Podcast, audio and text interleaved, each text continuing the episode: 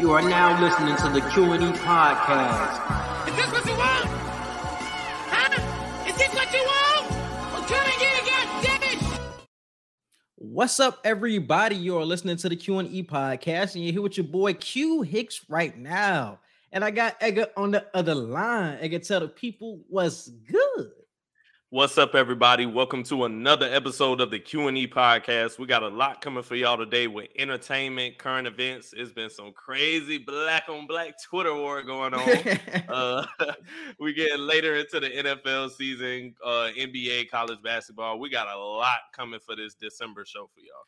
Yes, sir. If you don't know, we do have five segments. We have our sports segment, Two Wild Wednesday, social media wants to know, entertainment and current events, and past the ox. So definitely stick with us through this whole episode because there was some fire music that dropped this weekend that I really want to dive into, especially with the Metro Boomin Project. Also, uh, for all of your betting needs, definitely go to bovadasportsbook.com. First thing we are diving into is the NFL Week 13 recap.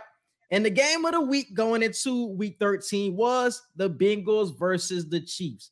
Everybody wanted to see if what we seen last year in the playoffs was it just a fluke between the Bengals and the, the Chiefs. Obviously, the Bengals won, ended up going to the Super Bowl, but everybody wanted to see if they could do it once again in the regular season.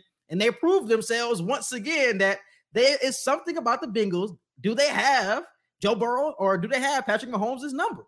Because they couldn't get anything going. Speaking of the Chiefs, they couldn't get anything going on Sunday.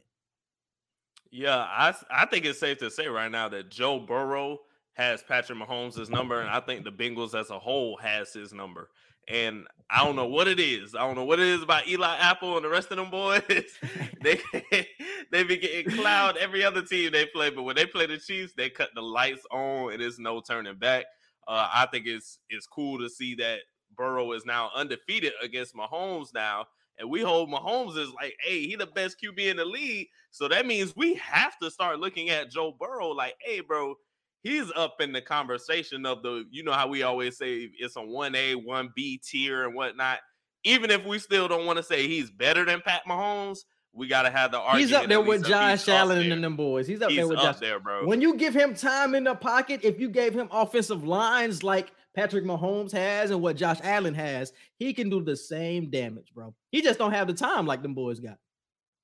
And I think it's the fact that he's doing what he's doing without having the time. Exactly. More last, impressive. Last year, last year with that terrible ass line, he still beat the Chiefs in the AFC playoff, um, in the what's called the AFC championship, and for at least a chunk of the game in the Super Bowl, gave the Rams a, a good battle. So mm-hmm. I, I think it's impressive what we're seeing Joe Burrow do. Not saying we haven't seen Mahomes or Josh Allen make it happen with a uh, little help offensively, but we're consistently seeing Joe Burrow have to jump through hurdles that those other two quarterbacks haven't, and he's still making it shake. And I was talking about it last week about the the Chiefs of they just looked so much more dominant than anybody else in the league. I thought they were clearly the best team. Then you see them have a game like Sunday where they couldn't get anything going. And that's when you start to question, like, damn, is this the team that I thought? Because everybody was healthy for the most part. Juju was there, Kelce was there. I don't know if Hardman was playing, but you still have most of your weapons. Pacheco was playing, the defensive stars were there, and nobody really showed up. I mean, Patrick uh, Mahomes only had like 16 completions, couldn't really get anything going. So that was just, I don't know if that's an anomaly I don't know if they've just been running through these other teams without this type of challenge. I don't know if it's about the the Bengals having his number or what it is, but I, this is not the Chiefs team that I've been seeing for the past five weeks. That's what surprised me the most. I thought it was going to be a way better game than what it was, but it didn't feel as close as what the score says it was. Like it says yeah. it was a three point game, but it felt like the Bengals really had control of it. Even though it was back and forth, I always felt like the Bengals had more control than the than, than the Chiefs in this game, which was surprising after what I've seen the past five weeks, man. So I, w- I was shocked after and, this, with this result. And usually, when you watch the Chiefs play, when they're getting score after score, you start to worry for the other team of like, damn, are they going to be able to keep up? And there were points in that game where you're worrying if the Chiefs are going to be able to keep up because the Bengals, they yeah. were turning into the team where it's like, oh shit, they're, they're going to score this drive. Like, what are mm-hmm. the Chiefs going to do? So when the Chiefs get into a situation where we're asking what they're gonna do to to answer the problem, like that's when we have to start looking like, okay, does this team really have the potential to knock them off again? And the thing about Patrick Mahomes that is so game changing about his play style is that obviously he's one of the greatest throwers we've ever seen at the quarterback position. But what really breaks the game open is when he runs the, the football, he scrambles out of the pocket, he picks up those crucial first downs. We really didn't see that on Sunday like we normally do. And I think it's because of those D ends that they have for Cincinnati and Trey Hendrickson and with Hubbard. They really don't let him go outside of the pocket. They really contain him and keep him in the pocket and force him to make plays down the field. And when he's not scrambling, picking up those first downs, the Chiefs' offense just looks completely different. When he can scramble out of the pocket and just make uh make off kilter plays, obviously that's a big part of the Chiefs' offense, but they were not allowing him to do it. So the scrambles and the off kilters weren't there. They're forcing you to stay in the pocket, and we've seen a lot of short drives from the Chiefs, like like I said before, that we do not usually see. So I give a lot of credit to that that Bengals defense for stepping up to the plate. And I think that's a key part on why we keep seeing this same type of outcome in the Bengals versus Chiefs matchup. It has a lot to do with that Bengals defensive line, bro. A lot to do with it. So I got to give them credit. Obviously, they got they got a big jump from Ja'Marr Chase coming back in this game. He had a huge game. Tee Higgins played well. Uh Samaje Perine even played well with some good runs uh for that, that rushing attack. But yeah, it go it all goes back to Joe Burrow and what he's able to do with that offensive line especially at the beginning of the season. That shit was terrible, dog. They was losing to uh, whatever teams in the beginning of the season, but we're really starting to see them come along. And I seen somebody say the Bengals are the most dangerous team in the AFC. When you got the Bills, you got the Chiefs, you know what I'm saying? You got the Chargers still right there. You got some other up and coming teams. Do you think they are the most dangerous and do they have the potential to get back to a Super Bowl? I would say yes, they're the most dangerous because of the fact that we continue to call the Chiefs the most dominant team, damn near in the NFL, not even just the AFC. And the Bengals continue to show us, hey, they can be beaten. They can be beaten. They can be beaten. So they've proved it multiple times in the regular season and when it counts in the playoffs. So I have to say, yes, the Bengals are the most dangerous team. Do they have probably the highest chance to make it? That can still be debated. It depends on matchups when it comes playoff time, but I think the Bengals are the most dangerous team in the AFC. I think because history too, shows it. Honestly, doesn't it? doesn't it? And that's the thing, especially with the Bills going up and down. They had another dog fight against New England this week. I'm just not confident in what I'm seeing from them at all. And my man went down a couple of weeks ago, Von Miller. I don't know when he's going to come yep. back. I'm hearing that he could come back sooner than later, but still, his injury is up in the air right now. The Chiefs, obviously, you just beat them. So it's obviously the Bengals right now who will have to be at the top of that conversation. And when I say, can they get back to a Super Bowl? I think it's a legit question. They still have all of the pieces that they had last year, but they're just a year older with more championship experience. I think they can do it. If you give Burrow enough time in the playoffs, I think you're capable. I think they're capable we got to think about it, bro. The Bengals were a team we were talking about like seven, eight weeks ago. Is damn, is this the most one of the most disappointing teams this mm-hmm. season? Like, is the Super Bowl hangover really that real with a young team? And they're proving us wrong right now. As later as we get into the season, more crucial as we get into the season, they're maturing a lot before our eyes, even though they're still young. And they're figuring out ways to win and winning dominantly, whether the score margin is large or small they're yeah. finding ways to with the eye test, like like you said before, even though the score was 27-24, you just felt like you watched the Bengals really win that game. And mm-hmm. I think mm-hmm. that's that's the thing. You have to be able to win the ugly games when it's low scoring, and you got to be able to win the close games when it's high scoring for people to say, "Damn, they can get it done no matter what the situation is." Exactly, so. bro. They can win in a number of different styles, and I think that's something that I think the Chiefs are capable of doing that too because we've seen them for the past five weeks before this game that the rushing attack was coming along. Even in this game, McKinnon has some good runs. Pacheco has some good yards on the ground. Their running game is really coming along. We're still having that question about the, the Bills, but I think what going back to the Samaje Perine point, that rushing attack is going to play heavy, especially when mm-hmm. Mixon comes back and gets back into the mix. That's going to play heavy, especially when you have the best wide receiver trio in the league. When you can hand it off to Mixon and he gets productive yards every time he gets it, that's huge when we get around playoff time, man. So they got the formula still to get back to the, the uh, Super Bowl for sure. Moving on, the Eagles, the 49ers, and the Cowboys dominated their opponents this week. The Eagles ended up playing the Titans in an AJ Brown revenge game. He went crazy. The Niners ended up dominating the the uh, the once uh, the once hot Miami Dolphins, and then the Cowboys just blew out the Colts on Sunday Night Football. Really routed them late. So, who is the favorite in the NFC right now? We got the Vikings, the Eagles, the Niners, the Cowboys. It's so many teams you could look at, but who is the favorite after what we've seen?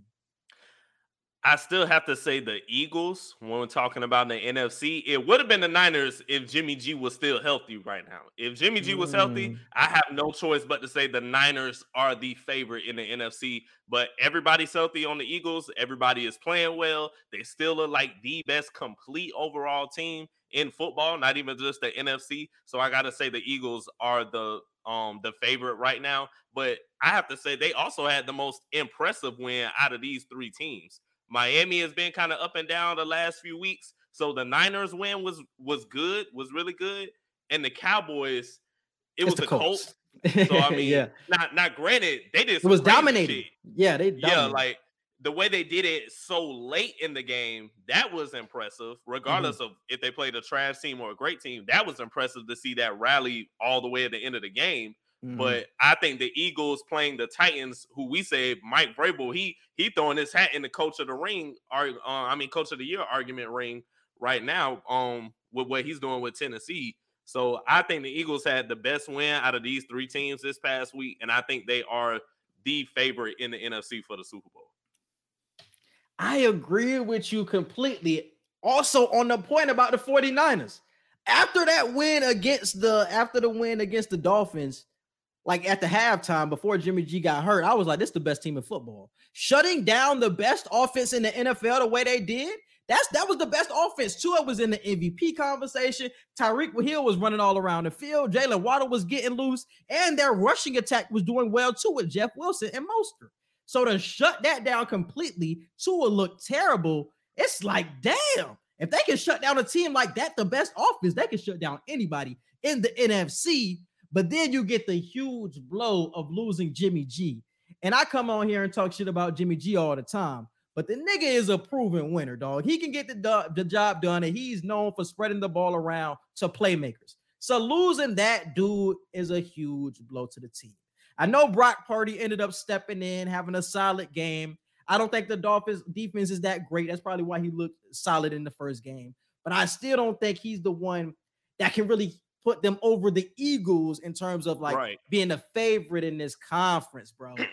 I seen that was in the running for Baker Mayfield. Like, I think they're better off just sticking with Brock Purdy than trying to get Baker yeah. Mayfield anyway. Yeah. So Plus, I don't you, think that was still got you still got Trey Lance in your back pocket that you put all that draft capital into. Yeah. And y'all still y'all still have to give Trey Lance a chance to play a full season. Next year, he's so. gonna get his chance, but this year oh, yeah, it was yeah. about Jimmy G getting the job done. So that's why it yeah. hurts even more because he was going to prove himself, prove himself to get a big contract in the offseason as well. So to not see that really uh come to fruition and, is, and is I think he could get a decent contract now, but it'll it'll really be it may not be what he wants now just strictly because of injury. Because I mm-hmm. think this whole season he's proven that a talent wise he can not to the level of the the star QBs, but that tier under that to where a he can get us wins and he doesn't mm-hmm. have to be great, but he could be on the Super Bowl team. He could be in that caliber of players to where his his contract could have been pretty high.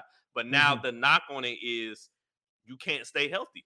And yeah. as misfortunate as that is, that is something we still have to criticize. If you can't stay healthy, bro, we can't count on you. Because at first it was your talent and you not being healthy why we couldn't count on you. But you checked the talent box, but now you're still going down getting hurt. So I, mm-hmm. I don't know what the future holds for Jimmy G. I think he can still go to a subpar team and make them decent or go to a great team even and keep them afloat. But it, it remains to be seen until we find out how he's going to heal. And I'm starting to hear reports that he could not be done for the season because the initial reports was saying that he was out for the the rest of the season. He won't come back anymore with the foot injury. But I'm hearing that in seven to eight weeks, he could potentially come back in the playoffs. It would seven weeks would be the divisional round in the playoffs. So they would have to win a game for him to come back and actually play in the playoffs. So if that can Mhm. happen, that would be a good sign. That would lead him in the right direction. But that would high key be a, a sticky situation too, because if Brock Purdy, let's say Brock Purdy gets you all the way to the playoffs, he wins his first playoff game. Do you want to take out Brock Purdy for Jimmy G when he just won you a playoff game? It's like, damn, you might as well keep the hot hand in if he's playing well. I I would say no. I will put Mm. Jimmy G back in if he comes back and he's healthy and can play. I will put Jimmy G Mhm. back in. It's Mhm. not it's not the same level. Now, don't get me wrong. Like, let's say if this was like a Deshaun Watson situation. Obviously, Jimmy G is not on that talent level, but it has it still has the same effect. Even if you have somebody in like a Jacoby Brissett who is winning games, like whether Mhm. it's because of him or whether he just doesn't mess up to where it ain't his fault, you still know the better person is coming back. So you got to Mhm. integrate them in some way. It was the same. But thing is he going to be his full season. self if he's coming back from that injury though? It's like damn, he can't be mobile outside of Mm. the pocket. He can, can he move around in the pocket like he usually does? There's The- the question that comes questions along came foot up- injury.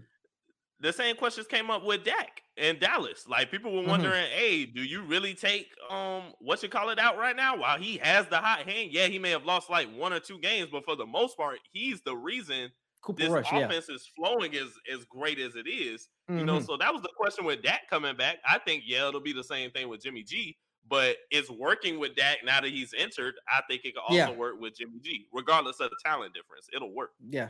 So I think the Eagles honestly win by default because I, I felt before Jimmy G got hurt that it was the Niners. The Niners were the best team.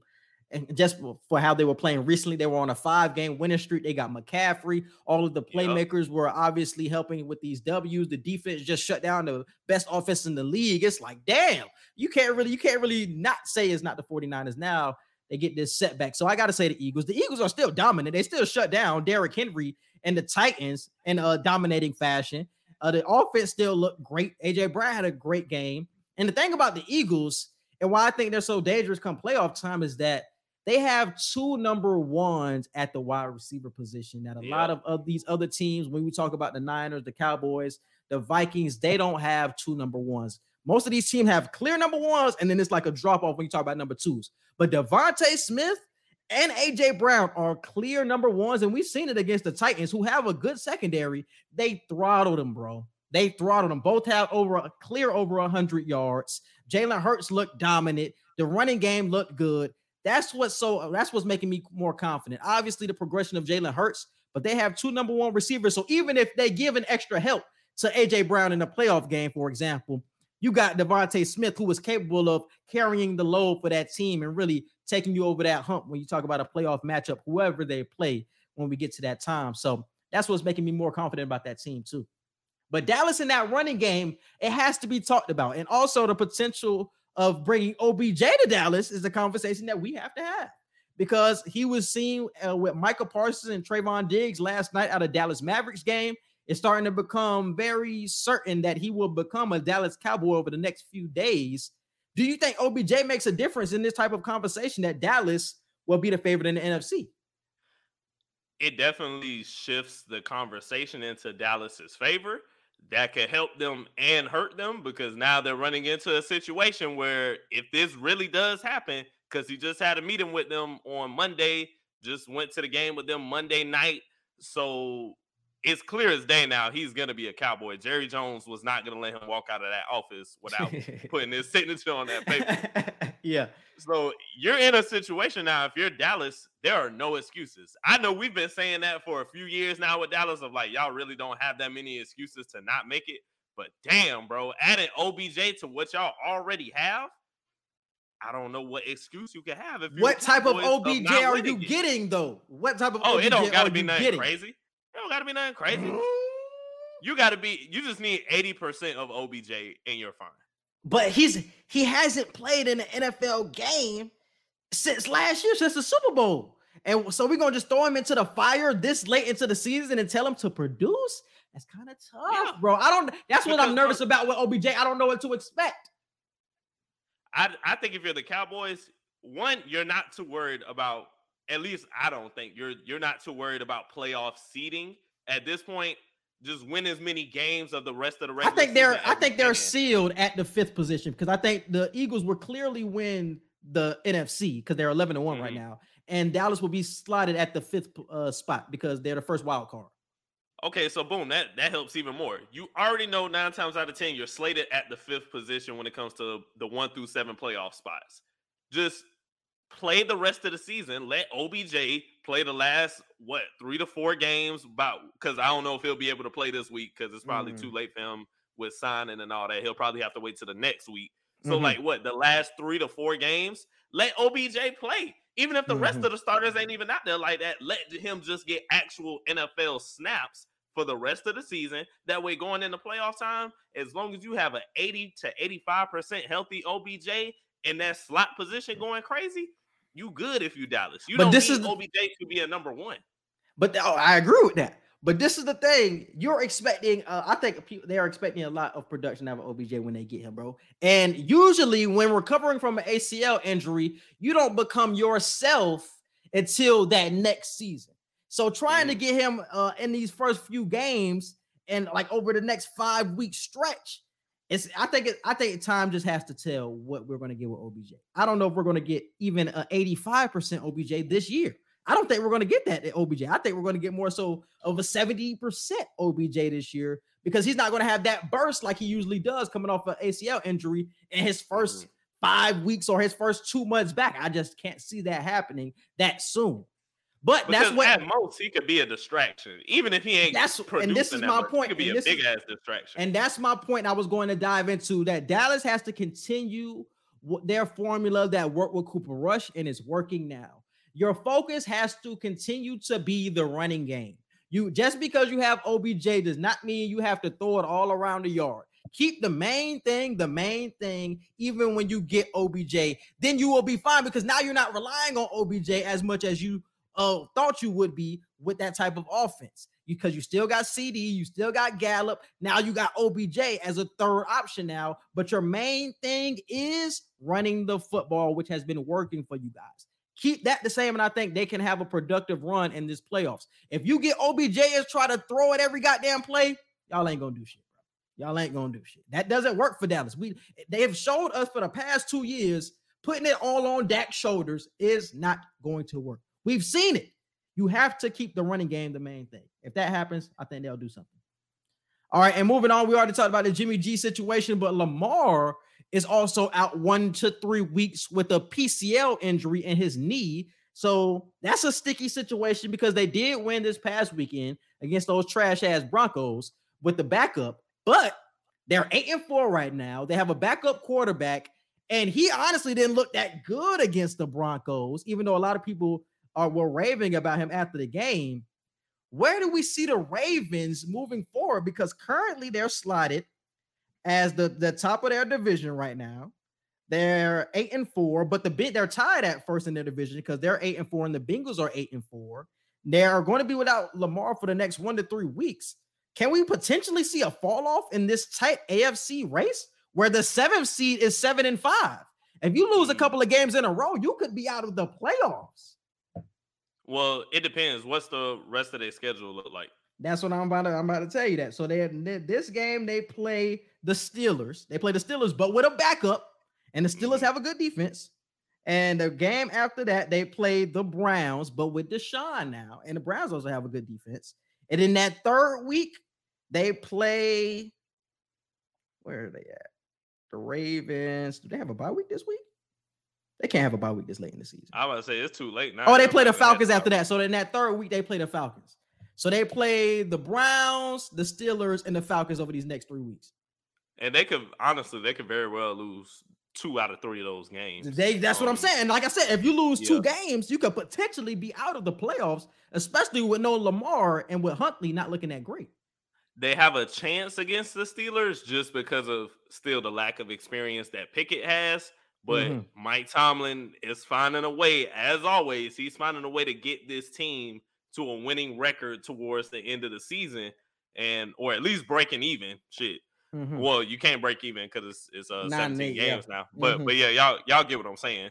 But Mhm. um that Atlanta game, that's the only dub I see out of all three of them games. Yeah, that's what I'm saying. I don't see them beating the Browns. Deshaun Watson, I feel like by the time he played the Ravens, we gonna see the real. Because he was rusty this past week. I, I wouldn't say that he didn't look that great, Yeah. but they relied on And- their running game ain't and still got to win.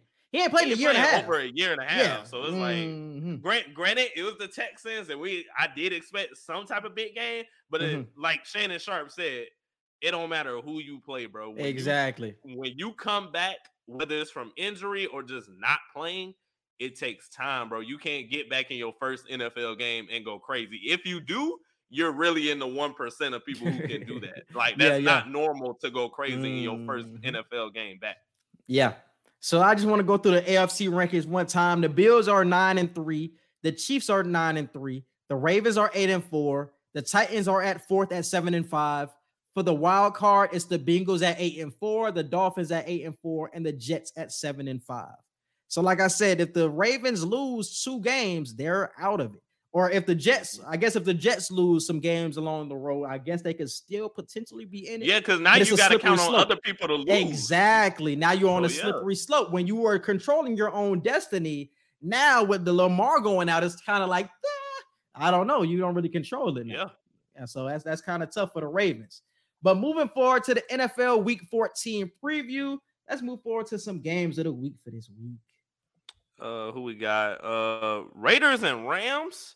That might be a decent game. Not in, not necessarily of it'll be a good game to watch, but this game hold a lot of weight for the Raiders, bro. Because the Raiders, they damn near can make a push right now of pushing into that seventh spot with that wild card. Oh, shit, now bro. you on the bandwagon now, huh? I ain't no bandwagon. I'm just saying this shit might happen now. It might. I was on the I bandwagon, bro. I said that shit early in the season. I don't believe in them no more, though. I, I gave up on the Raiders. Oh yeah, I, truly don't. did. I- I'm just saying. yeah, we I- I can't, gave we up can't just throw out the possibility now because of the fact of the last. two But this games was that the they played. this was the stretch of games where I thought they were going to get back in it. This is why I said earlier in the season why I still believed, even though they got off to like a one and five or two and five start, I still believe that they could win because it was a stretch of games where it's like they're winning this game, they're winning this game, they're beating the Rams. Mhm. So I I still think that they have a chance. I just don't believe personally that they will make the playoffs because I think the back end of their schedule is pretty tough. I think they got to play the Chiefs again. I think they got to play the Chargers. They got some tough matchups toward the back end of their schedule. What I those games will uh, end up kicking them out. Uh, we got the Giants and the Eagles. We That's got the gonna be a good Jets. We got the Jets and the Bills. Good game. Uh, what else we got? Jags and the 49ers. Titans. That Titans and Jags game. If the Titans want to keep trying to fight for a playoff spot, they gotta win. That boy that, Trev ain't gonna play though. Ooh, Trev hurt. yeah. Never mind. Titans got it then. That boy Trev hurt. Oh, you got the Dolphins and the Chargers Sunday night football. Oh yeah. The Cardinals, we've just completely turned off all viewership of the Cardinals. trash, man. We have not eight. talked about the Cardinals for like at least seven to eight weeks, bro. Ain't Oh nothing to talk God. about, bro. Ain't nothing to talk about. All right, man. And let's move forward to the picks of the week. So Thursday night football is the Raiders versus Rams, and the Raiders are six-point favorite on Bovada. Yeah, I, I got the Raiders. I got the Raiders on the road. Um, I'm I'm gonna buy into the little bit of heat that they picking up right now. I don't see much happening with it, but I I can't turn a blind eye to what they've done the past two weeks. So I got the Raiders on the road. Yeah, I got the Raiders. Uh, Browns versus Bengals. Uh, I got the Browns. I'm gonna buy into Deshaun Watson this week, bro. It ain't happened this past week because it was his first game back. But I think a big a big game like this, I feel like Deshaun gonna let people know, hey, I'm back. He gonna do it with this one. Uh, I got the Bengals. I got the. I think he's still going to be rusty, trying to get back into form. Eagles versus Giants. Uh, hmm. I don't think nobody even really hurt on the Giants. I don't think they got no injury issues. I mean, at wide receiver, they got some missing pieces, but the main thing is still the main thing with Saquon and them. Ah, The Eagles are a seven-point favorite on Bovada as well. Mm. This might be an upset. got- I'm gonna go with the Eagles, but this about to say, I might be an upset game. Yeah. I got the Eagles. Jags versus Titans. uh Titans. Yeah, I got the Titans. Jets versus Bills. Uh, I got Jets. The Jets on the road. Yeah. Hey, and that boy Mike White looked good once again. I, am telling y'all, man, that man is good, bro. I think Hey, Josh Allen, if you listening, you better not let the Jets beat you, bro. You better not. If the wasn't this be win the this second game, time? Didn't they beat them? They did beat them already. Yeah. if the Jets win this game, I love Josh Allen and I, I really like the Bills. I don't want to hear shit about the Bills the rest of the season. If the Jets win, I'm picking the Jets, but Yeah. if un- unless Josh Allen prove me wrong and beat their ass this week, I don't want to hear shit about the Bills the rest of the season. yeah. I got the Jets, bro. They Bills been looking shaky the past five weeks, man. I, I I'm not convinced. Ravens versus Steelers. Uh, mm, I'm gonna go with the Steelers at home. Mm, yeah, I got the Steelers. Uh, Texans versus Cowboys.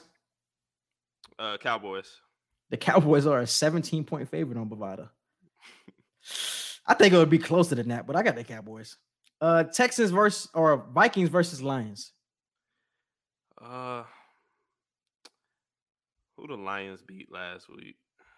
They beat The the, Jags. Lions beat the Jags. Yep, they blew them out too. Yeah. Um. And they're the favorite too. They're the two point favorite on Bovada. Yeah. Um. Shit. I need the Vikings to get their swag back. I got the Vikings on the road. Mm. Give me the Lions, bro. Give me the Lions. I'll take the Lions. Chiefs versus Broncos. Uh, Chiefs. Chiefs for sure. Hey man, we got to talk about Russ, bro. Because what are they going to do in Denver, bro? Because you you signed up to a five-year, two hundred and forty-five dollar contract, so you're stuck with him at this point. You see how he's looking this year. What changes from this year to next year that we will see a vast improvement from this team? Like, what has to happen with this team? I I don't know any free agent that I could see going there. I don't know what trade they could pull off because of everything they had to do to get Russ. They just gotta hope and pray that this offseason is very fucking productive. Like, is is, a, is a coaching change going to be enough to turn Oh, this yeah, yeah, around? Uh, a coaching change will happen. I don't know if it'll be enough to turn them around to where we're looking at the Broncos as this clear playoff favorite next year. But I Mhm. think a off season where this team really has to get into finding who they are and what their identity is, because we don't know what the Broncos really are. Like we don't know if they're a scoring team, if they're a team that's just going to beat you with. I think defense. defense, the defense has been playing well this year. It's just the offense can't can't score points. What the fuck? So I don't know. I feel like they got to really hone in on who they are. Uh, you can't get free agents right now because the market for that is terrible. Nobody wants to go there. I don't think. And you ain't Mhm. finna draft. I don't. I don't think you really got success coming with the draft because 'Cause you your traded. pick's gone. Yeah, you traded So, him. so the off season, bro. That's it. A real, a real, um, traditional off season grind mode. That's the only thing I can see the Broncos doing. That's crazy, bro. Uh, yeah, I got the Chiefs. Bro, Bucks versus 49ers. God damn. I got the Niners, bro. One win isn't gonna isn't gonna shake me off this shit. nah, the Bucks are still the Bucks. I'm gonna make the logical choice and I'm gonna pick the 49ers, but I'll be so happy if we pull off that upset. That'll be upset of the week. Actually, no, because that boy Brock at quarterback. Never mind. Ooh. Do I want to say Nah, something? nah, that defense crazy. Nah, don't forget I'm that about to defense. say, do I want to that do I wanna say defense crazy. crazy? Yeah, that defense is crazy for the uh, the Niners. I'm gonna go with the Bucks. I don't Ah, care. look at this I'm gonna go with the. Bucks. I'm gonna go with the Bucks. I All think right. Brock, that boy Brock, gonna get shook because people gonna expect him to beat the goat. That boy, yeah, bro. I think we're gonna get on Brock head. I like our defense to be the reason we win this game. I'm gonna go with the Bucks on the road. Game of the week. I got the Niners. Panthers versus Seahawks. Uh, Seahawks, not even close. Yeah, Seahawks for sure. Dolphins versus Chargers.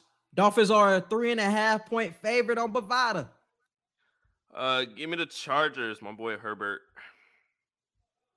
Give me, I'll take the Dolphins. I think this is a big bounce back for them to prove that they are the team that we once thought they were.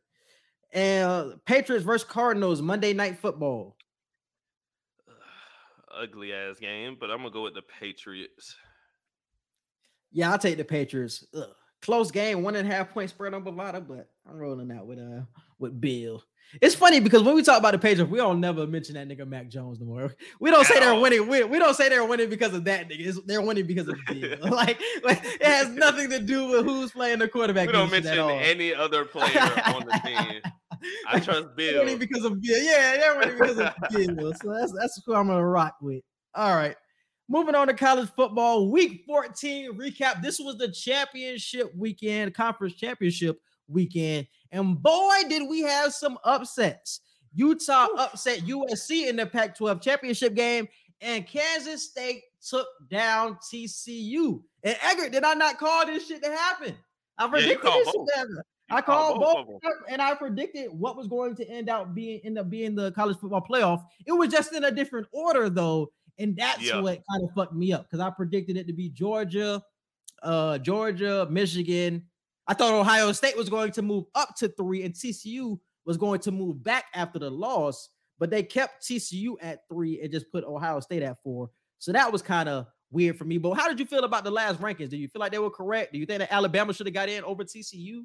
Hell no. Um, okay. you can't you can you can't have two losses if if you're Alabama. You can't have two losses, like four to five close games this season, and you didn't play in your championship game. That would have been bro. wild as hell. That'd have been wild as hell if they would have made the playoffs with two L's and no champions. You didn't even appear in the championship game. That would have been some Alabama shit if they would have threw the points in. Yeah, that But, shit uh. I ain't mad at Georgia number one. I like I love Michigan at number two. Uh I like the fact that they kept TCU in there. I thought I knew for a fact they was gonna put Ohio State in once TCU. I was gonna be like, damn, they they everybody finna fall off the TCU train and they finna just um shove Ohio State at number three. Um, so we can see Michigan and Ohio State again this soon. That's what I wanted. Yeah, but I think I think Michigan gonna go all the way. Let me just say that now, since we got our last Final Four. I got Michigan winning the whole thing, bro. Ooh, that's a lot of people's take, and I'm not mad at it at all because they've Your, been your boy out for the rest of the season, though. Your boy out for the rest of the season. Um, Corum, the running back, the running back. Yes, Yeah. out for the rest of the season. So that's that's something big that's gonna hurt. yeah, for them. sure. Not for sure. I, I still got Michigan though. I got Michigan. It's clear. Because this is the thing about Georgia and Ohio State being in the the first the first matchup for Georgia. I think that's crazy. I think it would have been better for Georgia if TCU would have slid back to four and Ohio State would have moved up to three because this is the worst matchup for Georgia. I think out of all of these three teams in the other teams in the college football playoff, I think Ohio State was the team that they did not want to see. I really think that the the the, the ability that CJ Stroud has to throw the ball all around the field, the the running game that has been working this year, I think that can really uh, go against Georgia and how they like to play defense this year.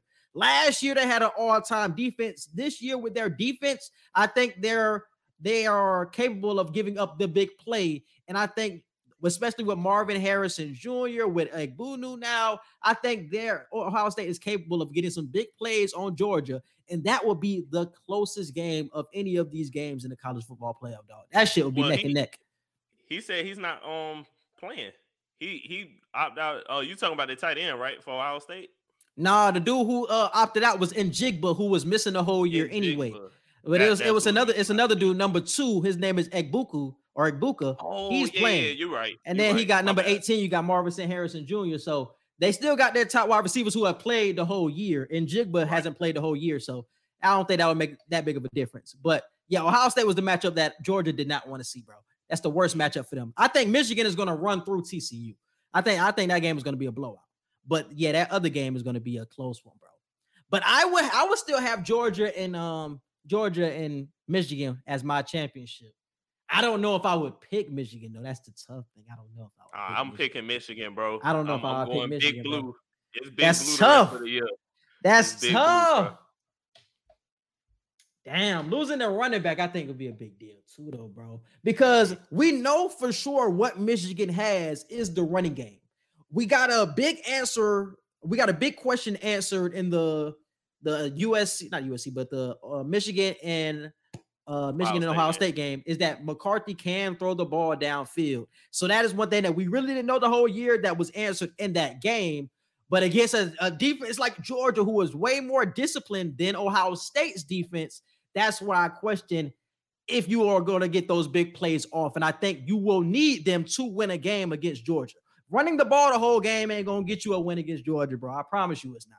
Even with Georgia's defense not being all time, it's still good enough to hold the running game down and really shut that shit down if you're not to go over the top. And I don't think Kirby Smart is going to allow that to happen like we've seen in that Ohio State and Michigan game. That's why I will go with or Georgia winning it all again, but I do have Michigan getting to the championship game.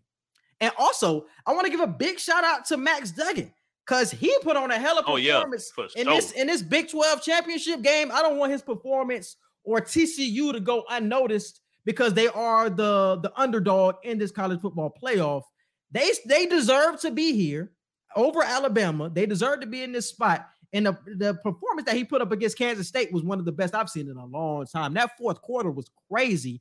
I mean, he was gassed. I don't know if you seen that last possession in the fourth quarter where he was just running all over the place. I mean, he was he was he was going to the ground every time he threw the ball. He was laying down in the end zone. I mean, he was gassed, but that was one of the the hardest efforts I've ever seen. That showed how much heart he has and how big of a, a, a win. Not, they lost the game, but how big of a player he is, how big time of a player he is. So still shout out to Max Duggan for getting his team this far when nobody had TCU in the college football playoff coming into this year.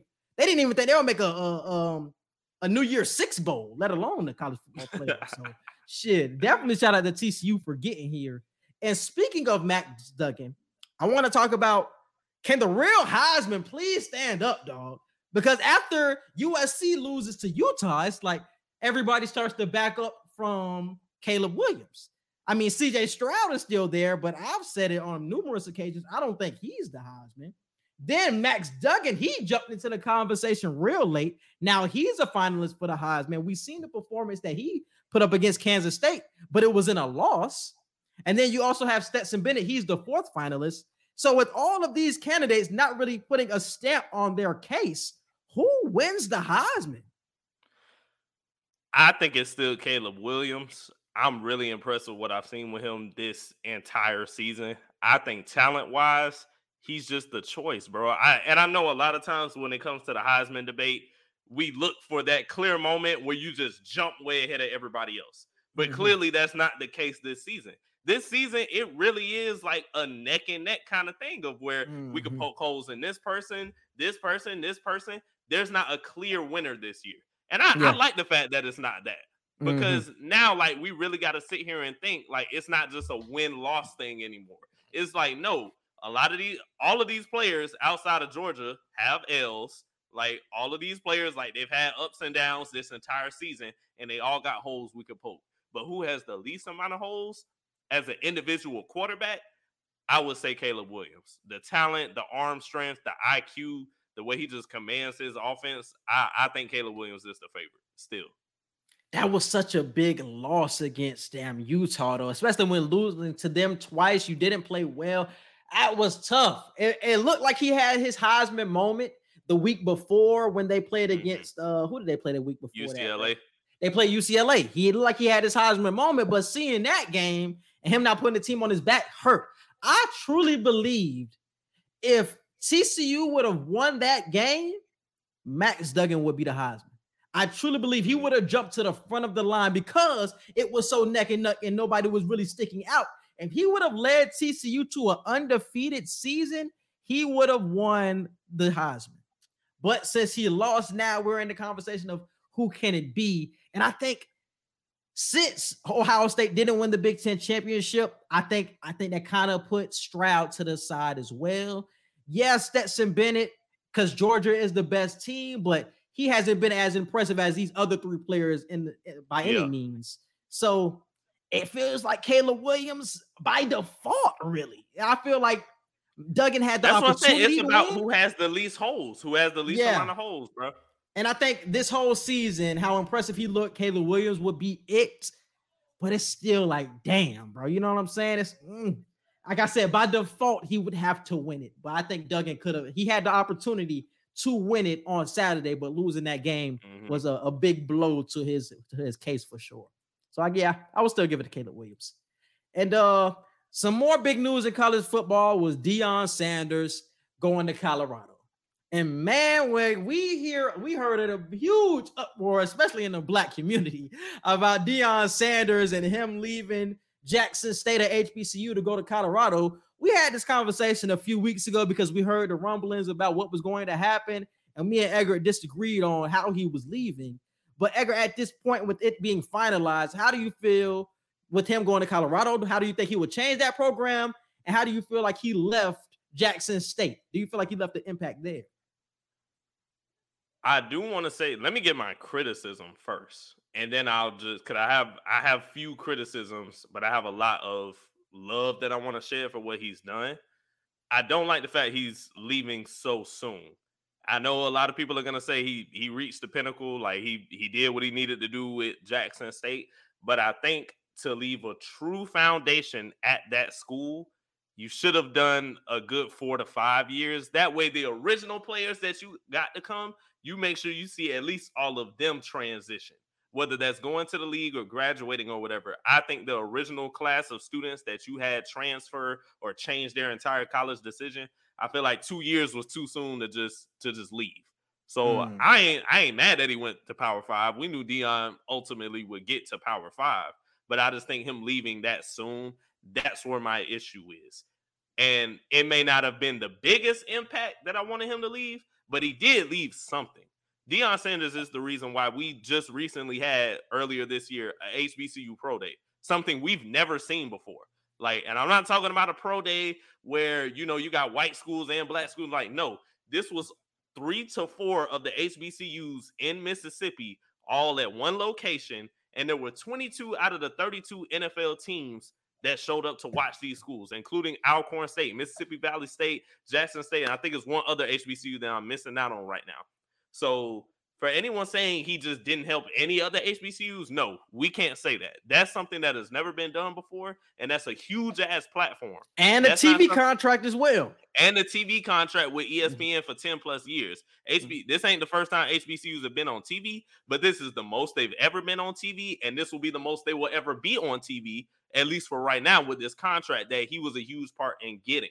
So, and the new facilities with the locker room and the new football field and paying for the the living situation for the students with the water situation in Mississippi, Deion Sanders did leave a big imprint on HBCUs and Jackson State as a as a whole. I think was it as big of, a, of an impact as we may have wanted? No, but he did something, and he did mm-hmm. leave some type of blueprint. But Did I want your him to stay longer? Yes, but no, he he didn't. I don't think he just sold us out. No. But what is your reaction to the criticism of when he came in? He said he was going to change the culture of HBCUs, and it doesn't look like he will change the culture of HBCUs or to the fact of he didn't change the culture of all of these other teams. When he got the job, it was it was sounding like it was going to be the best time at HBCU football because all of the talent was going to be spread around all of these HBCU schools. It wasn't just going to be at Jackson State.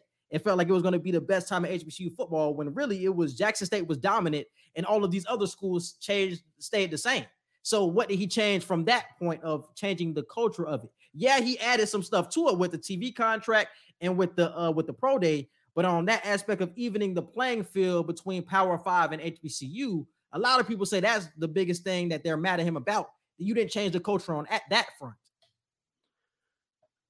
I would ask, I would answer that question with a question of how can we expect one person at one school to change how people go choose to go to other schools?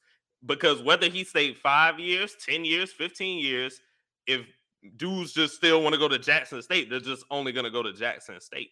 Like mm.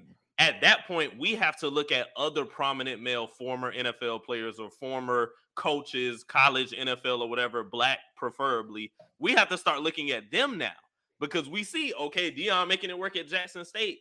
Hmm. Me, if I'm Shannon Sharpe or if I'm Jerry Rice, or even if I ain't go to HBCU, if I'm Brandon Marshall or if I'm somebody, if I'm somebody, Ocho Cinco, if I'm somebody of that caliber, I'm like, damn, okay, he making it work here. Let me go to this school. Let me go to Tuskegee. Mhm. Let me go to Tennessee State. Blah blah blah. But if we're not gonna if we're just gonna criticize Deion because students aren't choosing to go to these other HBCUs, he's not at these other HBCUs. Like the the coaching staff that he brought into Jackson State isn't at these other HBCUs. Y'all, y'all as the students and y'all as the recruits and players, y'all got to make that choice to take that risk to go. The same way he took the risk of going to Jackson State. Like, and it wasn't no guarantee he was going to be a great coach. Because what if Deion got a bunch of great players, but we found out, damn, Deion can't really coach like that. He still had to coach. They still had to win games. You know, I Mhm. know a lot of people will say it's just his name, but his name is also backed up by what the hell he's doing. So Mhm. that that would be my question to counter that question of how is he supposed to help other teams get recruits when he's already doing the biggest thing possible by giving them their own damn pro day.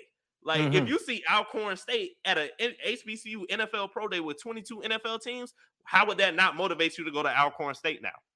How would that not motivate you to go to Mississippi Valley State? It's like, Mhm. damn, okay, even if Tennessee State over here, or even if Howard ain't getting looked at, I know these three to four schools in the South are getting looked at. So let me go to one of these other schools. Because Mhm. Deion is just like every other college coach. There is no college coach that will push players away and say, no, y'all should go to these other schools. We already got enough players. Ain't no college coach finna do that. I don't care if you got a Mhm. big name or not. Eddie Mhm. Robinson, the head coach at Alabama State University, his father, the, the award for coach of the year is named after his father. He was a former NFL, both of them were former NFL players. Eddie Robinson is one of the most prominent HBCU coaches. How come, you know what I'm saying? How come we're not looking at him to make some type of change by now? And he's been doing it for years. So, Mhm. and he was the main one saying Deion ain't swag, that, and the third, blah, blah, blah. Okay, you could say he ain't swag, but he done brought shit into But he built something- probably brought in. but he built something that wasn't sustainable and it didn't last. And that's why that I agree with that point because everybody, especially after him leaving, is going to leave Jackson State now. So even Jackson State will go back to being a bottom team in the HBCU because everybody came to Jackson State because of Deion. They didn't come because of, of the HBCU. So that's the, the fact. I think him saying that he was going to change the HBCU culture was a little misleading because it made everybody get in the mindset of all of these other HBCUs are going to be good and going to be sustainably good for a long period of time. When really, it all of this attention really just came because of Deion. And once he leaves, the attention is going to leave. Yeah, you left something like the the TV contract and you left the the pro day, but all of the attention that was once on us when you were here is now gone. But I agree with the point of I think there was nothing else for Deion to do at Jackson State. I think he plateaued. This is what I was telling Edgar before. How it was a ceiling to what Deion could do at Jackson State. What y'all wanted to stay at five five years at Jackson State for? It wouldn't have made any sense because he would have continued to win these SWAC championships, but nothing would have changed in terms of players coming to HBCUs. They would have continued to go to Jackson State. They wouldn't have spread out to go to, these other HBCUs, even if he stayed for five years. So it's like it was it was a ceiling for Deion. He won two SWAC championships. He had an undefeated season. There was nothing else for him to do at Jackson State. He he laid down the pro day. He laid down the contract. Y'all got more visibility now. And honestly, a lot of people saying he leaving because of the money. When that doesn't make sense because Deion has money. He gave up half of his salary when he was at Jackson State to build all of these facilities. He gave them a new football field. He made a new training facility at Jackson State. So he doesn't he doesn't care about the money. He didn't leave Jackson State because he's making more money now. It's because of the opportunity that was available to him. He did all he could do at Jackson State. Nothing was going to change from this year to 2020, 20, uh, 2027. Even if he stayed, nothing would have changed. It would have stayed the same. So that's why I don't understand on that point. And I don't I don't like how certain people, especially men, there's a lot of men coming up saying like, you know, like people people are just acting like, especially people who used to play football or whatever, we're acting like we always have had HBCUs as our number one option when that's not true. I can I know plenty of people when it was football time or basketball time, niggas was not checking for HBCU offers, bro. Like, so Mhm. for everybody to sit here and be so outraged by this, how many of y'all really wanted to go to a HBCU deep down in your heart? Like when it really came to talking about what colleges you wanted to go to. It's a few Mhm. of y'all, so I ain't finna say all of y'all um didn't think this way, but majority of y'all, y'all wanted to go to Ohio State. Y'all wanted to go to Clemson. Y'all wanted to go to Alabama, this, that, and the third. And then when you couldn't get in there, or you wouldn't get accepted, or get the full ride there, you started even thinking of JUCO white schools to go to. And Mhm. then if that didn't work, then you were like, damn, I might go to fam, or I might go here, or I might go here. It ain't too many niggas out here, bro, that just die hard just wanted to go to HBCU 1st Mhm. Shannon Sharpe admitted it himself. I never originally wanted to go to Savannah State. My brother had me go there, you know, and he even influenced me to stay there while I was there. But overall, I don't regret my experience. I love everything that I did at Savannah State, but I will be honest, it was not my first choice. I wanted to go to a Power Five school, but I ended up seeing how beautiful it was going to Savannah State. So, not Mhm. saying that HBCUs are a downgrade. I'm not saying that in any bit of my argument. HBCUs are profound schools and they deserve just as much respect. But we got to stop acting like everybody just always wants to go to HBCU or niggas Mhm. just have always had HBCUs as their first option when they don't even be y'all fifth or sixth option. I need niggas to Mhm. stop capping like that on the internet because that shit is not true. And I think, yeah, I agree with the, your point you made before. If more people would have had to come to HBCUs to really change the culture of HBCUs, one man can't change the culture of HBCUs.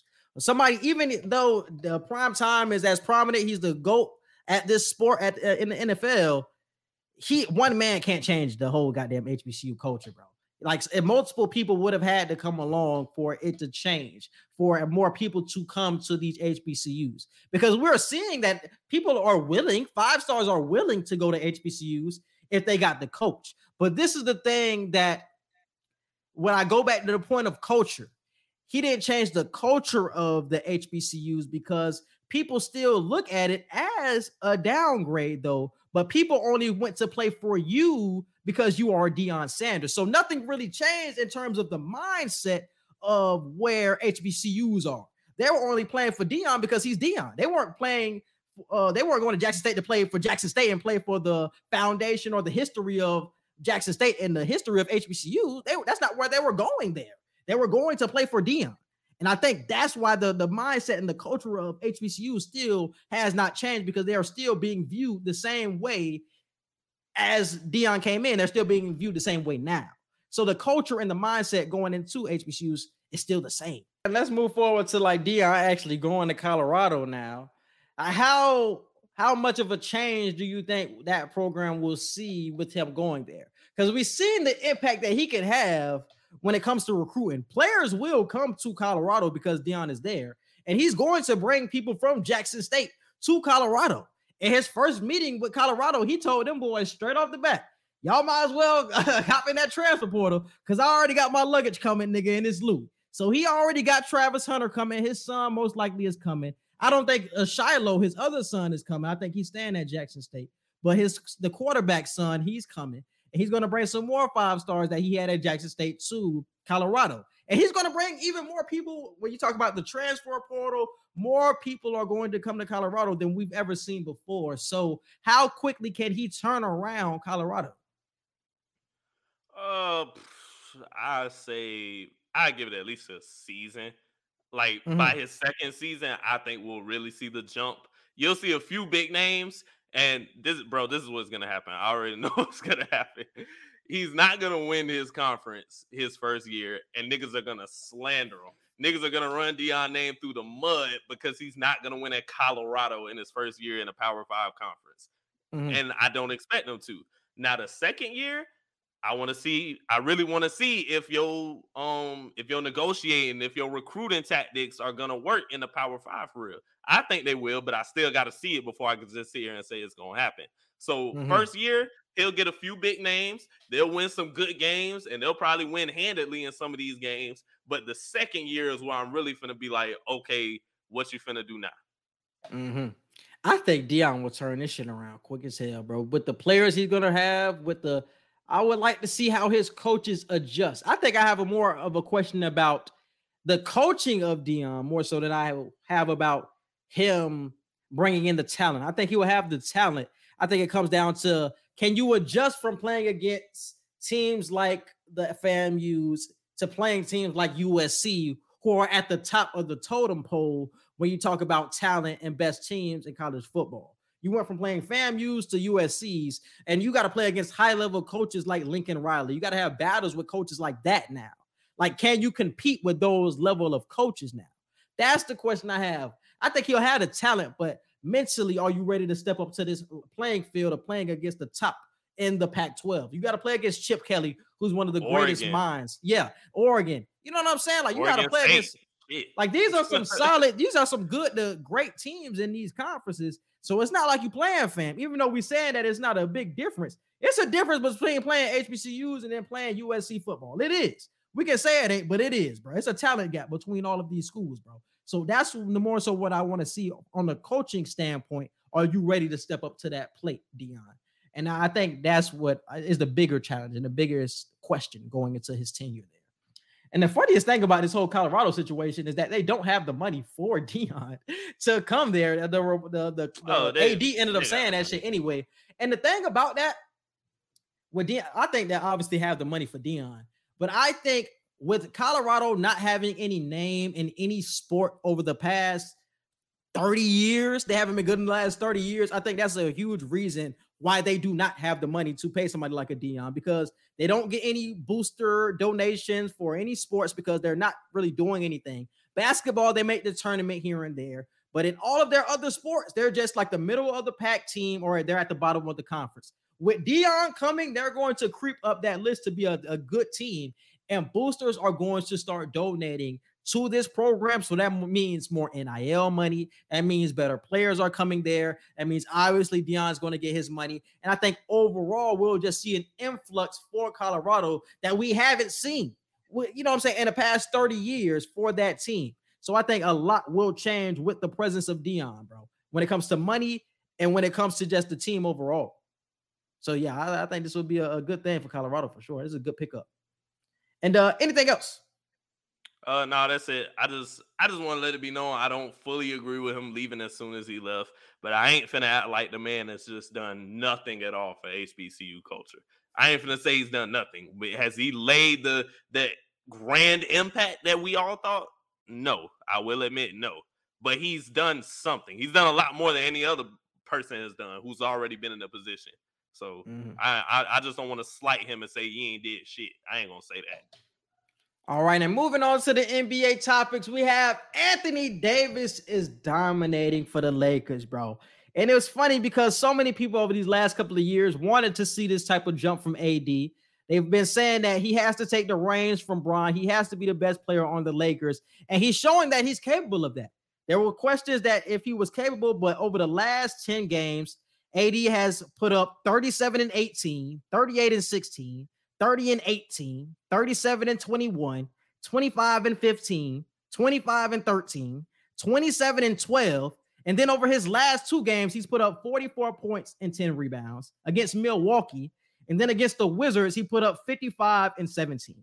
So we're seeing that AD is going back to his Pelicans days of okay, I'm the best, I'm better than the best players in the league even though I had LeBron on my team, I still have to assert myself on this team. And we're seeing an AD like we haven't seen before, bro. So can he lead the Lakers to the promised land? Even though they're 10 and 12 at this moment, we didn't see this AD before. So this is a different team, honestly, as constructed. So how far can he really lead this team? Uh he could lead them to the playoffs. I I don't know how much further than that. I'll just say the playoffs right now. And even when I say the playoffs, I don't even know how high mm. of a seed they can really be. But I had said like before the season started, you know, if if AD stays healthy and just plays how he needs to play, he can be the leader of this team. Like, and I probably made a wild prediction saying that he'll play, you know, majority of the season because there's still a chance he could still be AD and get hurt. Knock on wood, but I think as long as he stays healthy, bro, he can play like this damn near the whole season. And then you can just need Bron to turn that gear up whenever it's necessary, not necessarily an all-time thing though. Yeah. And I think this is a huge, a huge deal for AD, especially with so many people questioning him, criticizing him, saying if he could be an MVP candidate. So he put it together this stretch of games where he's been a top five player, shit, top two player in the NBA over this past 10 to 15 games. He's been dominating on that high of a level. So I'm glad that after all of the criticism about AD, about being street clothes and all this other bullshit, is that he's actually showing what his true potential can be in this league and that he always had it at the end of the day. So I'm glad that he can do it. At this moment, the Lakers are 13th in the Western Conference, but they're 10 and 12, and they're only five games out of first place. So it's a lot of stuff that can happen. It's really jam packed between like three, between three and 13. It's jam packed. So they can easily, after a, a, few game winning streak, be actually in the playoff field in the uh, the Western Conference. So I think they can easily make the playoffs. I think this team changes a lot, bro. I still think they have to make a move though. They have to. Yeah, I don't think sure. I, they, they still have to make a move for me to say they can make it further than the first round, whether that's trading Russ or whether that's trading somebody like uh Patrick Beverley and somebody else for something. Like that's the type of move that needs to be made because they still need more wing defenders. I still think that's a priority that needs to be made. I think Schroeder coming back from the, the first 10 games absent, that was a big deal. He's obviously the starting point guard, but I think they, after Lonnie Walker, they need better wings. So that's what I'm looking for now with the Lakers. They have to make a move, whether that's trading Pat Bev or trading Russ, for me to say they'll go deeper than the first round. Because I think with AD playing like this, you can, but you need a little bit more around him and Bron to get further. Because you got the Pelicans now. You got the Grizzlies now. You got you still gonna have the Warriors at the end of the day. You got the the Suns still. So you still got good competition that you got to play when you get go against these teams, and you need some better role players than what they have right now. But I'm glad to see AD dominate like this for sure. And moving on, we got Kawhi and PG return for the Clips. This is the fifth game Kawhi has played the whole year, and he ended up hitting a game winner yesterday, yep. which is uh, which was good to see from Kawhi, seeing that he was a sort of back. He didn't play his full term of minutes. He only played 20 minutes last night, but him and PG did play in their first game of the season together. So, what is the true potential of the Clippers? Are you putting all your your your bets in on this team saying if they're healthy, they're going to the Western Conference Finals? Will you say that? If if Kawhi and PJ are healthy, they're going to the Western Conference Finals. Can you say that right now? If they're healthy, yes, I'll say that. Mm. I just need I need to make sure Kawhi playing games, even if he healthy, because you know that mm-hmm. that boy will be looking healthy on the bench, and I'm looking like, why you ain't in the game? Yeah, yeah. uh, as long as the Clippers are healthy, yeah, I, I'll still keep them as my pick in the um in the Western Conference Finals. It's tough for me, bro. It, it's tough because I, I see these other teams around the league and I don't know what it is about the Clippers. They have the talent to easily make it to the Western Conference Finals, but they don't got that hunger though, like these other young teams. And I think that's something that can end up biting them in the ass come playoff time because since y'all have the talent, y'all think y'all can blow by these teams. But y'all got hungrier teams like the, the Pelicans who have the defensive stoppers to guard somebody like a Kawhi and PG. And they got some offensive firepower as well with Brandon, Zion, and CJ McCollum as well. So it's so many hungrier teams than what I'm seeing from the Clippers. I think they're coached well. I think these players are still top 15 players in the game when healthy, but I think they're easily, and I think we've seen it in the bubble too they're they are, they can get complacent at times, even in a playoff mm-hmm. stretch. And I think hungrier teams can take advantage. So I would not say they'll make the Western Conference Finals, even if Kawhi and PG are healthy. I'm still not that confident in this team with the other talent I'm seeing in the Western Conference. I mean, you got Jamal Murray is back for the Nuggets now. So you still got some other teams I think are hungrier, bro. And speaking mm-hmm. of these other teams, the Pelicans are serious, bro. I told y'all yep. before this. I told y'all before the season, Zion, CJ, Brandon Ingram. That conversation, that combination was going to be lethal. And currently, they are second in the Western Conference, and they're only a half game out of first. So they're yep. right there. Willie Green has been putting on a hell of a performance, having a Coach of the Year case. But Zion Williamson, Brandon Ingram, and CJ McCollum, Herb Jones, Jose Alvarado had a huge game. Trey Murphy. This team currently constructed can make a deep run in the playoffs, man. I don't think this is a fluke. I didn't think last year was a fluke. I'm still very confident in this team, and I like them even better come playoff time, bro. So, how do you feel about the Pelicans? As long as they stay healthy and the way Zion is playing, bro, they they can prove you right with everything you're saying. They can make that push to be a huge second round playoff threat to where they could threaten whoever whoever whoever other team's destiny is of making the Western Conference Finals, they can make that push. It, mm-hmm. It's not a stretch to say that. As long as Zion stays healthy, I think this team definitely has a chance. To your point. Yeah, especially over the last few games, Zion honestly been going pretty crazy. I know he put up a, a 30 and 15 game recently. Mm-hmm. Zion Williamson stats. Let me look him up real quick. Zion Williamson stats. So yeah, he had a third, yeah, 30 and 15 game. He had 25 and 6. He had 33 and 10. I mean, and you still got Brandon Ingram, who's an all-star. You still got CJ McCollum. And what I love about them the most is, is it not, it really isn't the firepower that they have on offense. It's the young bulls that they got on defense that makes me even more excited. When you talk about Herb Jones, who's a defensive player of the year candidate, when you got somebody like uh Jose Alvarado off, off the bench, well, not only is he showing improvement on the defensive side of the ball, he's showing that he can hoop and, and score offensively. He just had 38 uh, a couple of days ago. So he's showing that he can still put up points on that side of the ball. Trey Murphy is a good wing defender, six eight long.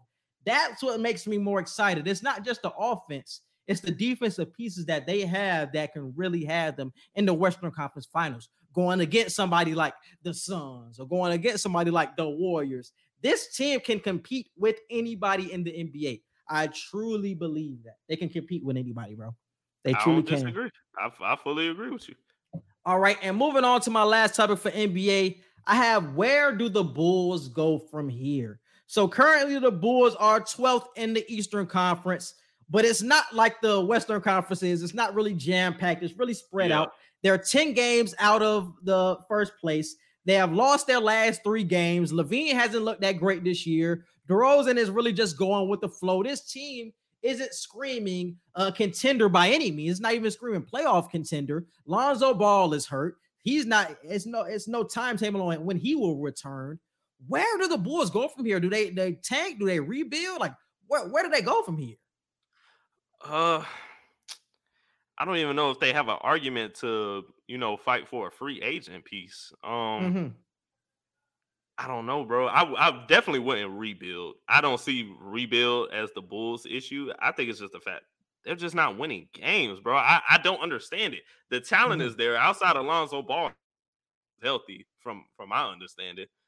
Mm-hmm. I, we was talking about MVP um conversations for DeMar DeRozan last year and whatnot. So whatever slump he's in, I don't know. But everybody got better in the Eastern Conference while they stood still and went backwards. That's true, but shit, I'm I'm expecting that caliber of play from DeRozan, and with LaVine. I, I don't get the excuse with that either. Like, why is mm-hmm. he not having a, a, jump in his in his uh, career right now for this season? Mm-hmm. With the Bulls, I, I, don't know the answer, bro. You definitely don't rebuild. I definitely don't see rebuilding being um the necessary move. Maybe they make a push for a free agent, but I, I don't know what piece they will try. Yeah, this free agent class isn't that great anyway. I yeah. don't know who you're really going to be capable of getting, especially with you signing uh Zach LaVine to a long term yeah. contract. You signed him to a five year, two hundred and fifteen million dollar deal. I mean, you're stuck with Zach LaVine at this point. I mean, you can probably trade away DeRozan for the right price, but it's like you. But LaVine is going to be there. Like... Yeah, who are you trading? Where who are you trading him for exactly? So it's tough for the Bulls right now, bro. I personally, if they have their first round pick, would tank for Wemby or for Scoot or something like that because I see no upside in fighting for the, the top spot in the, the, the East because I don't think you have the team capable of getting there. I don't think you're better than the top nine teams in the Eastern. I don't think you're better than these top nine teams in the Eastern Conference. So what right. are you winning games for? You're winning games to have a middle of the pack pick in the uh, in the NBA draft. You have no options when it comes to free agency because your your cap your cap space is locked. So the best result is honestly tanking, bro. You know, unless something just drastically changes for this team, and I don't know what that could possibly be. Tanking is the best option, bro. Starting a rebuild, just building around LaVine, trading uh, DeRozan for some picks. That's really it for you when you talk about options. Because I don't know if you are going to be better than these teams even next year when you get Lonzo Ball back. I still don't think you're going to be better than these teams. So you're kind of stuck like Chuck. You know what I'm saying? Stuck in the middle right now because there's no real option for you other than going backwards. And I don't even think the Bulls bench is doing that great this year either. Like there's No. nobody there's nobody rising up to the occasion. So I, I Mhm. don't know. Yeah, Caruso is doing Caruso shit. I mean, you got Javonte Green. Vooch has been playing better this season than he did last year, but that's still not enough. Especially with LaVine struggling this year. He's only shooting 40% from the field. He hasn't been shooting that great. Uh DeRozan's not having that same impact that he had last year. Like you said, he was an MVP candidate. I mean, they were first in the Eastern Conference uh, for most of the season. And now we see them at 10th with the same Mhm. team minus Lonzo Ball. I mean, with everybody going getting better and them going backwards, their best players not playing as well. I mean, this is what we should expect from the Bulls moving forward, bro. They got to retool it, bro. Retool it or rebuild. And moving forward to two Wild Wednesday. What you got for this week? Uh, my first one is if the Cowboys don't win the Super Bowl, it will be the biggest disappointment in franchise history. Too wild or not too wild? Ah, somebody has said this the other day. Somebody has said this was the best Dallas team over the past 20, 25 years since those those Dallas teams with Troy Aikman and with Michael Irvin. And I don't disagree. So I do believe that this will be a huge disappointment if they do not get to the Super Bowl, bro. I think it will be a disappointment, especially when you're going to add somebody like OBJ. Like I said, I still question his impact with the team, but you have so much talent offensively and defensively with Micah Parsons. You got Diggs, you got so much talent on that defense side of the ball, too, where it's like, dog, y'all have you. You always said they have no excuses. You have everything. You have everything you need to win a championship. We can say other teams are better than you, but you have no excuses on why you shouldn't be in that conversation for winning a Super Bowl this year. There's no excuse, none at all. I, so I, agree, bro. I say not too wild. Um, Mike McCarthy isn't the perfect coach, but he's damn sure a good enough coach with Mhm. an all-star talent team that can get to the Super Bowl and even possibly win a Super Bowl. Mhm. So I, I like I've said for the past few years, there ain't really been too many excuses that the Cowboys can have, other than them just being the Cowboys and folding when it really counts. But this year, bro, I don't I don't see how They How have nothing, You yeah. Like really, how could you fold? Like even if we say other teams are better than you right now, you you have first off you have a generational talent in um goddamn Michael Parsons. You got Trevon Diggs, so the secondary stout. You got Demarcus Lawrence and that front seven. Like that shit is damn near impenetrable. And then you got Dak, Zeke, Pollard. You finna add um OBJ to CeeDee Lamb and Gallup and what? Like, bro, it's all star players everywhere, bro. How do you how do you not get there? Fuck winning. How do you just not even get to the Super Bowl with this team? So I I agree, bro. It, it'll be the biggest disappointment in franchise. this was the most. This is the most talented team because I don't think this team will be the same next year and the years after that. I think everybody at that point will start wanting to get money. That means you Mhm. trying to set up because Micah Parsons is going to get a generational deal. He's going to be the highest paid defensive player. You got to set you got to set things up to revolve around that contract now when you're already paying that big money. And then you got to think about. Elliott is not going to be there next year. Pollard is going to be your running back of the future. So you're not going to have that two-headed monster in the backfield anymore. Things are going to change next year. I don't know if Odell is going to stay in Dallas long term. Maybe he will, but that's not a certainty at this moment. You know what I'm saying? Some defensive things could change. So this this is the best thing you got. Everybody is here now. You have to win because things will not even next year things will not be completely the same as they are now. You have to win. You have to take advantage. So I agree, bro. I agree. Moving on to mine, I have the Niners are still Super Bowl contenders with Brock Purdy at quarterback. Too wild or not too wild? Uh, I say too wild. They have a chance to still make the playoffs and even have an interesting playoff game. But if you got Brock Purdy as your quarterback, I, I don't trust it, bro. I know with Jimmy G, we love to question it all the time. But damn, if we question it with Jimmy G and he actually winning games, I don't know what to think with Brock Purdy. Brock Purdy got a dub against Miami, but Jimmy G was in a chunk of that game. And then there's no film on Brock Purdy. So if everybody else is mm-hmm. healthy and playing how they're supposed to, he's just not supposed to mess up. But Yeah. now they see how he's playing. I'm sure they're gonna look up whatever practice footage they can up on this dude. So I I have to say too wild. Super Bowl contenders, too wild. Playoff contenders, not too wild.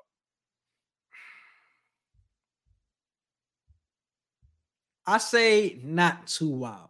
And I say this because I have to put a lot of this on the shoulders of Kyle Shanahan. I think I've seen over the years, I've seen enough from Kyle Shanahan that he can make good quarterbacks out of players you wouldn't expect a lot of out of. We have to remember uh, a couple of years ago, he had CJ Mullen playing his uh playing quarterback, or was it Nick Mullen? One of the I forgot what his name was. Nick Mullen. Was he was number three.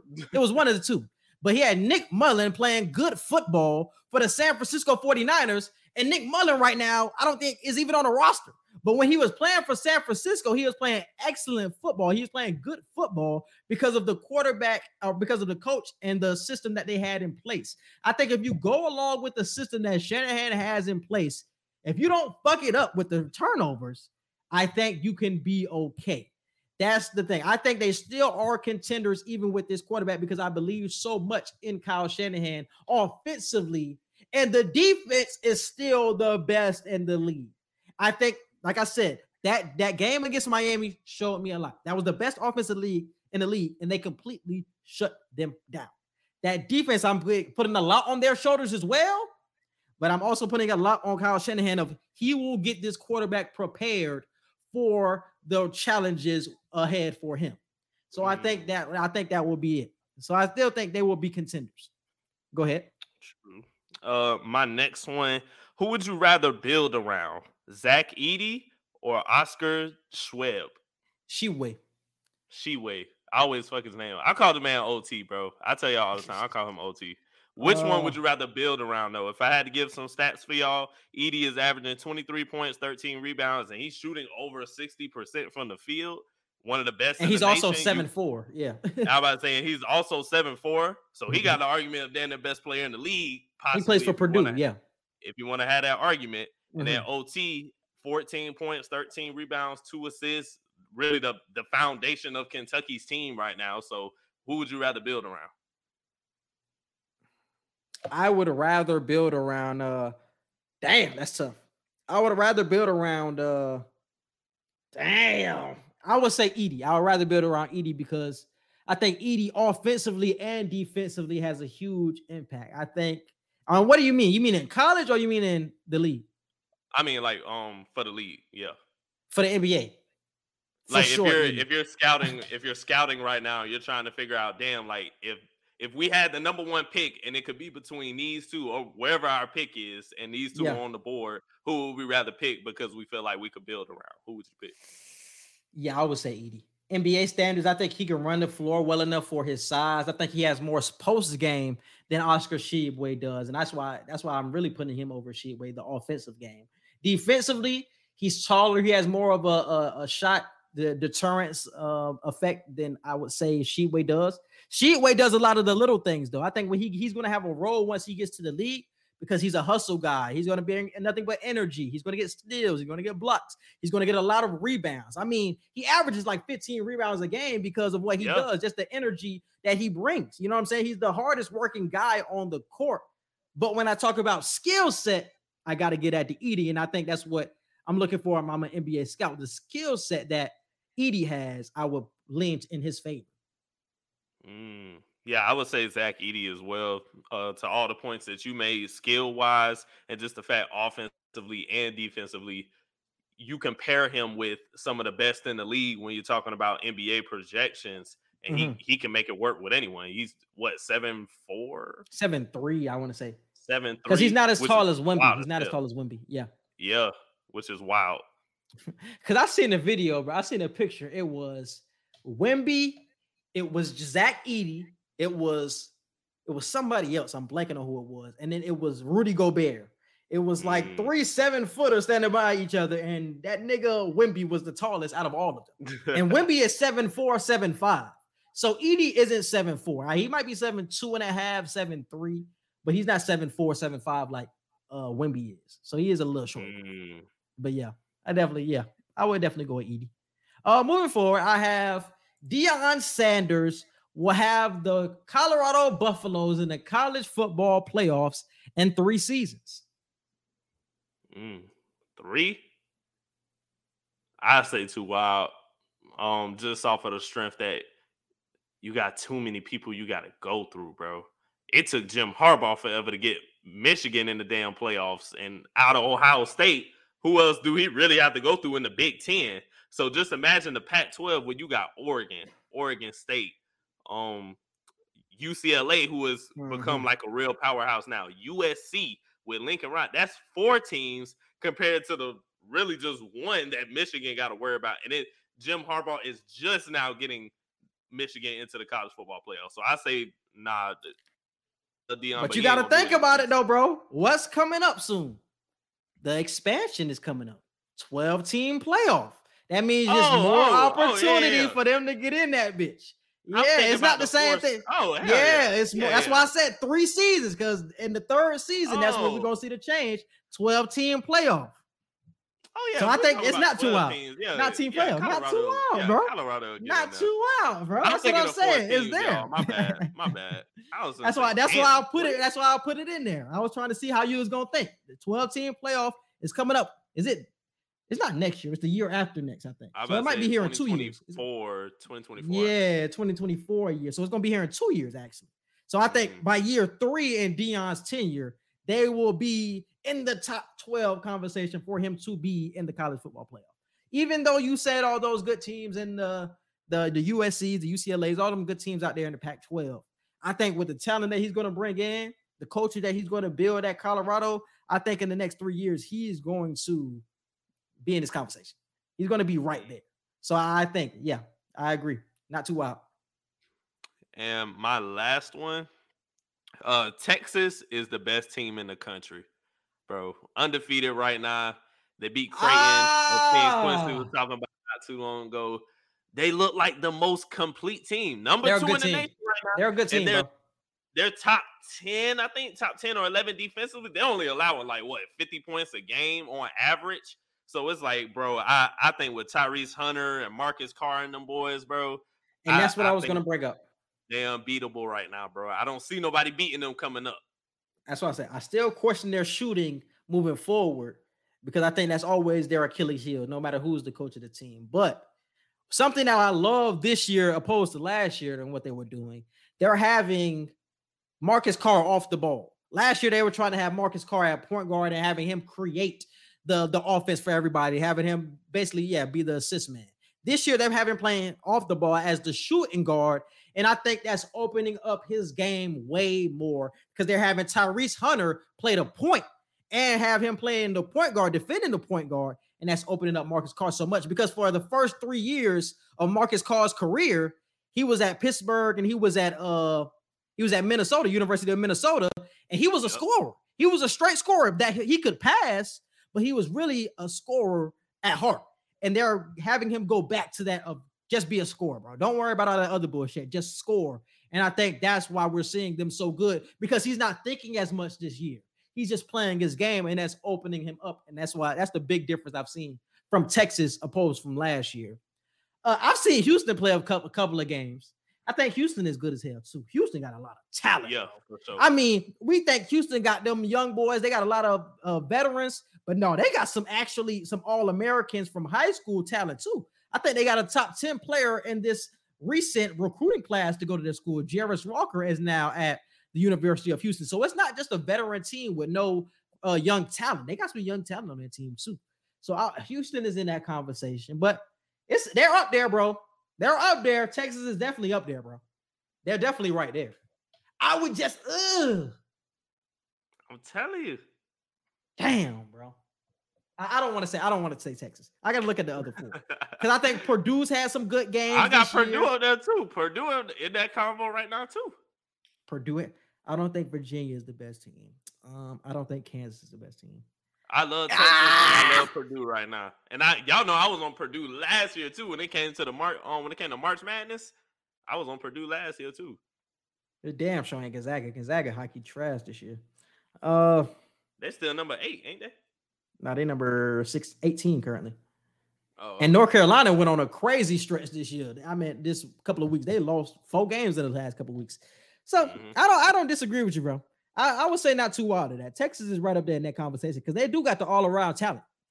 And um, some other notable names uh I wanted to bring up. Quincy has mentioned him before, but Jordan Dingle, shout out to Jordan Dingle right now. He Mhm. playing crazy. Jordan Walker at UAB. I seen some of his highlights recently. He's fire. That's my Boy, nigga. Yeah, yeah, yeah. That's my nigga. If y'all don't know who Jordan Walker is, just look up. That's Jelly Fam. right now. That's Jelly Fam. Mm, He was back there with Jahvon Quinerly back in Jelly Fam. He from New Jersey too. He from that same area. So I've been keeping up with that. him for a minute, bro. I made a video about him last year, I think, uh, for NCAA tournament time. He's a bucket getter, bro. He's a bucket getter. For sure. For sure. And UAB is going to be scary. They should be ranked, honestly. But UAB is going to be scary come tournament time. I thought they were scary that last year. I thought they were going to upset some teams. This year, they got even better, bro. They got uh, another five star who transferred from LSU. They got him on the team now to go along with Jordan Walker. So now it's just not Jordan Walker or die. It's like now we can actually bounce off these two players and we got a post presence too. So UAB is way better than what they were last year. I think they're going to play a huge threat come NCAA tournament time, bro. Huge threat. So I agree with that one for sure. And uh, you got another one for two wild, or is that it? Uh, that's it. All right, and moving on to entertainment and current events, we got Nike officially drops Kyrie Irving. Did they Yeah, drop him, or did they have an agreement that we're going to part ways? Because Kyrie wasn't wearing their shoes anyway. Yeah. So it wasn't like he was- He stopped wearing their shoes. He was wearing like no name brand shoes. So was it a part, uh, mutually part, uh, parting of ways, or did they just say we're dropping you? I think it was a mutual parting of ways because Mhm. as soon as the news dropped that said Nike has dropped Kyrie, he he had tweeted something about it feels good to finally be free or whatever. so Ah, yeah, I think I think they were going to drop him, and he just said, "I really don't care. Y'all can do what y'all want to do." So Mhm. in in terms of that, yes, they split ways, quote unquote. But if you got to look at it for what it is, I I would have to go with the verbiage of they did drop him because Mhm. it's not like they had a conversation with him first. Like they are they are already like suspended the shoes that they were about to drop with him. yeah. So it just made sense that eventually they were gonna actually drop him. So I that's why I say yes, Nike did drop Kyrie, even though he was happy to be gone. hmm So this is the thing about Nike. Nike dropped Kyrie because Ja Morant is playing out of this world right now. Ja Morant is a Nike athlete. Ja Morant is about to have a signature shoe. It's like it's only a certain amount of players who can have signature shoes for certain brands. And I think it was a certain amount for Nike. That's why they dropped Kyrie. Obviously, with the extra baggage that Kyrie has been putting on himself, Nike didn't want that type of light on their company. But I think Ja Morant starting to rise up in the game, obviously being one of the most popular players, was a factor in this decision. But I think Kyrie wanted to go somewhere else anyway. So I'm not surprised at this. But the thing about Nike dropping Kyrie, which is interesting, Kyrie had the best selling Nike over the past couple of years. He had the, the best basketball shoe over the past few years. That Kyrie one is still one of the best basketball shoes that has dropped over the past five years. And that came Yeah. out of Nike. So, and all of these other shoes that are being made, they look like carbon copies of themselves. I mean, even the LeBron 12, they added a Nike sign to it, but the LeBron 12s look like the PGs. The PGs look like the Giannis's.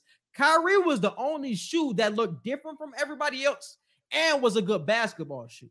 So that's the thing with dropping Kyrie. You lost the only creativeness when it came to your came to your brand when all of these other shoes with all these other players kind of look the same.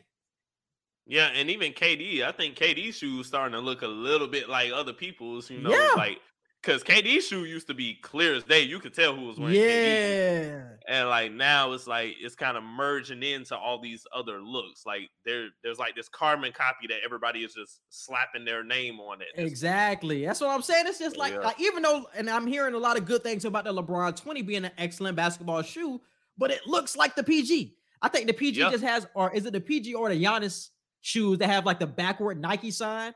So it's like they look the same aesthetically. They Yeah. just the Nike sign is placed differently. Or with the LeBron 20, they got two Nike signs. So they're adding a little shit like that, but aesthetically, they look the same. It looks like the same shoe. But when you look at the Kyrie Irving shoe, it looks different. Like you can clearly see that's Kyrie's shoe. And they were Mm. great on basketball for basketball. So that's the only thing with dropping him is like he was the best shoe, basketball shoe. he definitely had like the best ankle support when it comes to hooping For shoes. yeah. And the shoe was light. Like the the Kyrie ones are light, and they grip your ankles. So you ain't got to Mhm. worry about, for the most part, you ain't got to worry about rolling your ankle. You ain't got to worry about lifting heavy ass shoes when you're jumping up in the air to dunk or whatever. So Mhm. I ain't gonna lie, he had one of the best hooping shoes. Yeah, and that's why I'm saying like they, they could potentially lose money because of the creativity uh, creativity of his shoes. But Kyrie's going to go to another brand, still get money from uh, one of these other businesses. I I wouldn't be surprised if he just went independently and just said fuck all of these businesses and made his own shoe. He has the money to do it. I mean, it's a good uh business thing. We've seen LaVar Ball try to do it, but he doesn't have that same type of money like a Kyrie Irving does. So Kyrie could just come out with his own brand and just say, "Yeah, here, I'll sell my own shit and uh, put it in stores." So I wouldn't be surprised at that at all either. So it's Kyrie at the end of the day too. I wouldn't be surprised at all. Uh, moving forward, we have cryptocurrency leaders dying unexpectedly.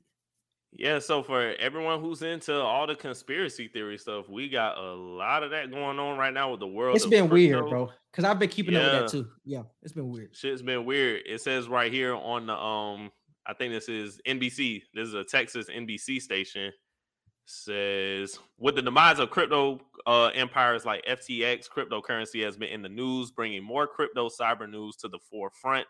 And it says the three people who were involved: the mysterious deaths of crypto investors Nikola Mushegian, uh, who was 29, uh, Tiantian Kullander, who was 30, and Vyacheslav Taran, who was 53, have drawn a lot of attention with all of their deaths being back to back, um, all the way from like I want to say two, like I want to say early 2022, all the way until recently with the two back to back ones in November and uh, October and November. People are questioning why is this happening? Like, and they're happening in ways that are natural causes or just natural deaths, quote unquote, that they're making you not want to question it.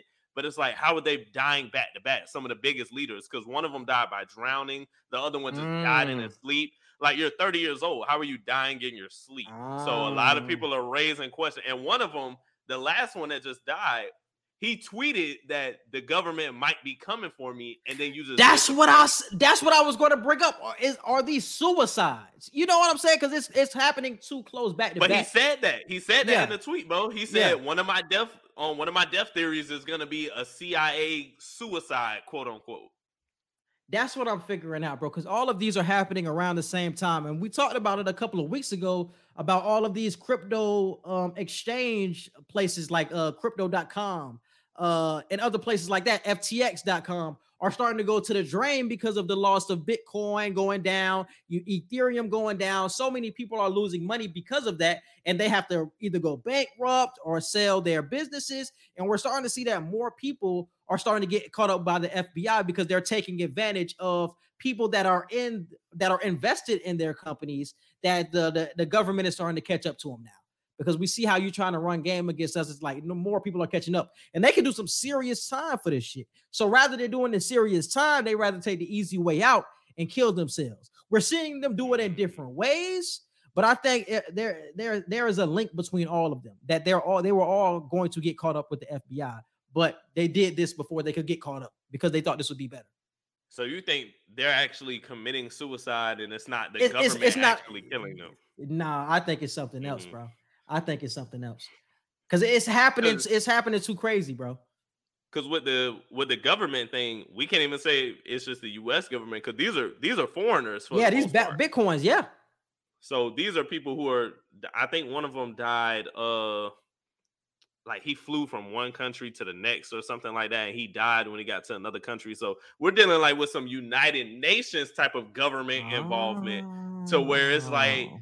Damn, like. Can we really sit here and just rule these as suicides? Is that what the you know society? Oh, so unquote, oh, so what everybody is saying. So oh, okay, so everybody is saying these are CIA suicides. The government is killing them.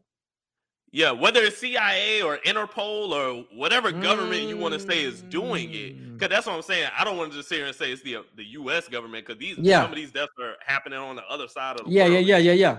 Mhm. So whether you think it's Interpol or the Russian government or the USA or whatever, like I think these are two current, not too current. These are two reoccurring for us to just say they're quote unquote Mm. accidental. That's like three billionaires dying in the U.S. and we're just like, damn, that's crazy, and not trying to pinpoint anything that could be put Yeah. these together.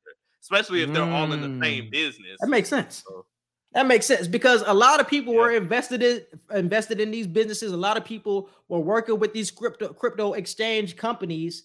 And when people see that you're trying to take advantage of them, because these foreigners are also invested in this crypto shit as well. You know what I'm saying? So when you take advantage of them in their country, hey, sometimes they, they might take advantage and kill you if you get to their country. You know what I'm saying? Because some people are trying to flee from the US government and get away from the CIA. But shit, you might go to another place and they even more upset about what the crime that you have committed. You know what I'm saying? And Mhm. they're just not going to throw you in jail. They might just kill you over there and, and fake it like a suicide. So damn, that's a good point. It could possibly be that too.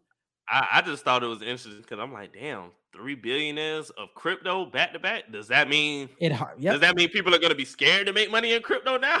Because because you know because I think it was just these people were taking advantage of everybody else. So when you put your money in crypto, you put your money in some sort of crypto exchange. But these people, uh, when everybody was trying to withdraw money, they weren't giving their money to the people. They were just keeping the Mm. money for themselves and filing bankruptcy, trying to take all of the money for themselves. So they weren't giving their money back to the people. So I could have $200 in crypto. I try to withdraw it. They're not giving me my money. They're saying it's some sort of error. Meanwhile, these crypto leaders have taken my money out of my account and have put it in their bank account and have fled or have tried to flee. So I can no Mhm. longer get my money because now they have it. And that's why they are billionaires now. And that's why they're filing for bankruptcy. You know what I'm saying? Because that's Ah. type of shit. That's why crypto, that's why crypto.com and that's why FTX, that's the type of shit that was happening with their leaders. And that's why so many of them are caught up in governmental cases and federal cases because they were doing that sneak shit. They can they can get away with it. That's why I was saying this isn't just a US point, like you brought up. Shit, you can go to another country and they're just as upset because they also have money in crypto and they can't get their money out because people are saying it's an error or you filing for bankruptcy and they're even more upset. You know what I'm saying? So it's a lot of it's it, it go it dives deep. It goes deep. You know what I'm saying with these type of crypto and stock uh exchange companies. damn, that's crazy. Yeah, bro. It's nuts, bro. All right, moving on. A 10-year-old Wisconsin boy kills his mother over a video game. Uh yeah, so it says right here um from ABC 7 in Milwaukee, a 10-year-old boy in Milwaukee is accused of shooting and killing his mom because she went and buy him a virtual reality headset.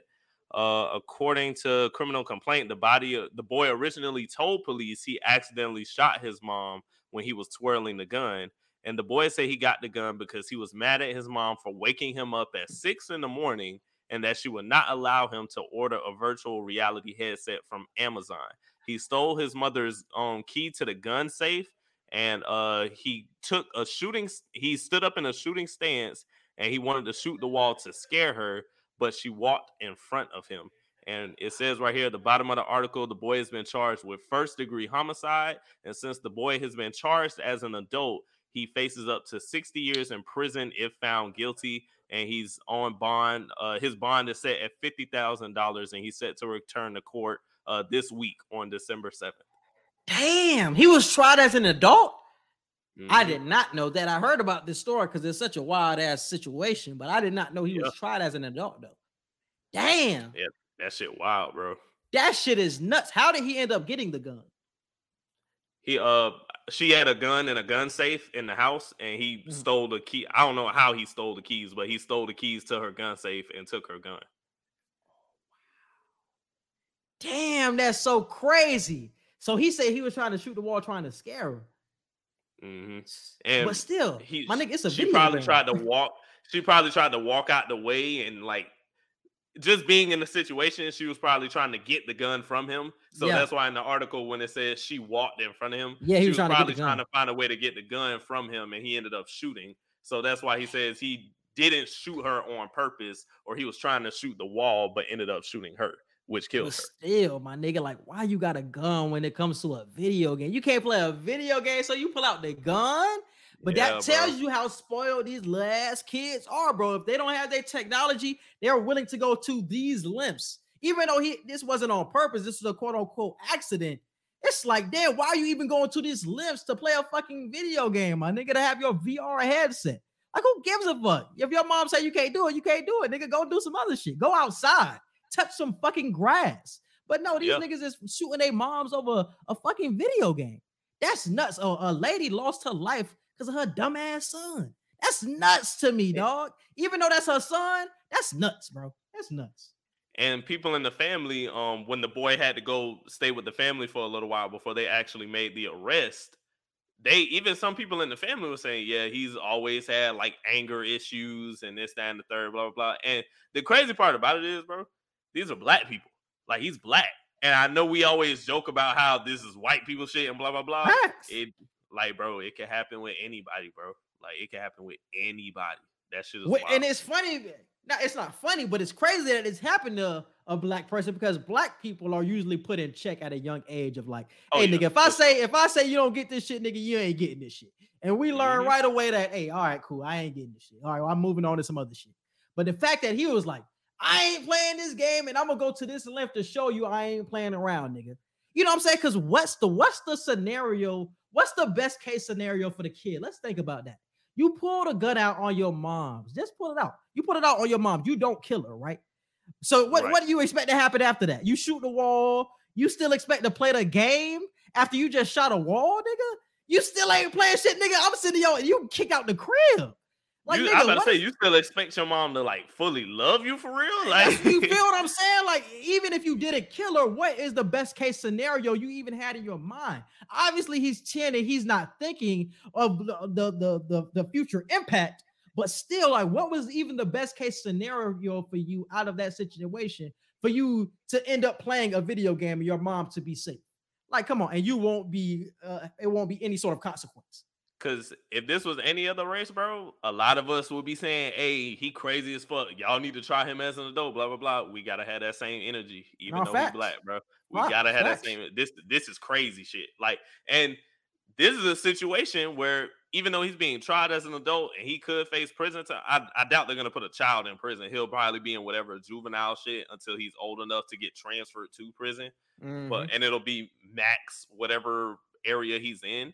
But he needs to get help. I feel like he needs to psychologically like get help to figure out what's wrong with him mentally. Because at 10 years old, you kill your mom because she didn't buy you a video game, and your family says you have a history since you've been a child this whole time of your childhood, you have anger issues. He got to get mental help too, bro. Not just locking him up and treating him like an animal. He deserves to be in prison for what he did, but help him at the same time.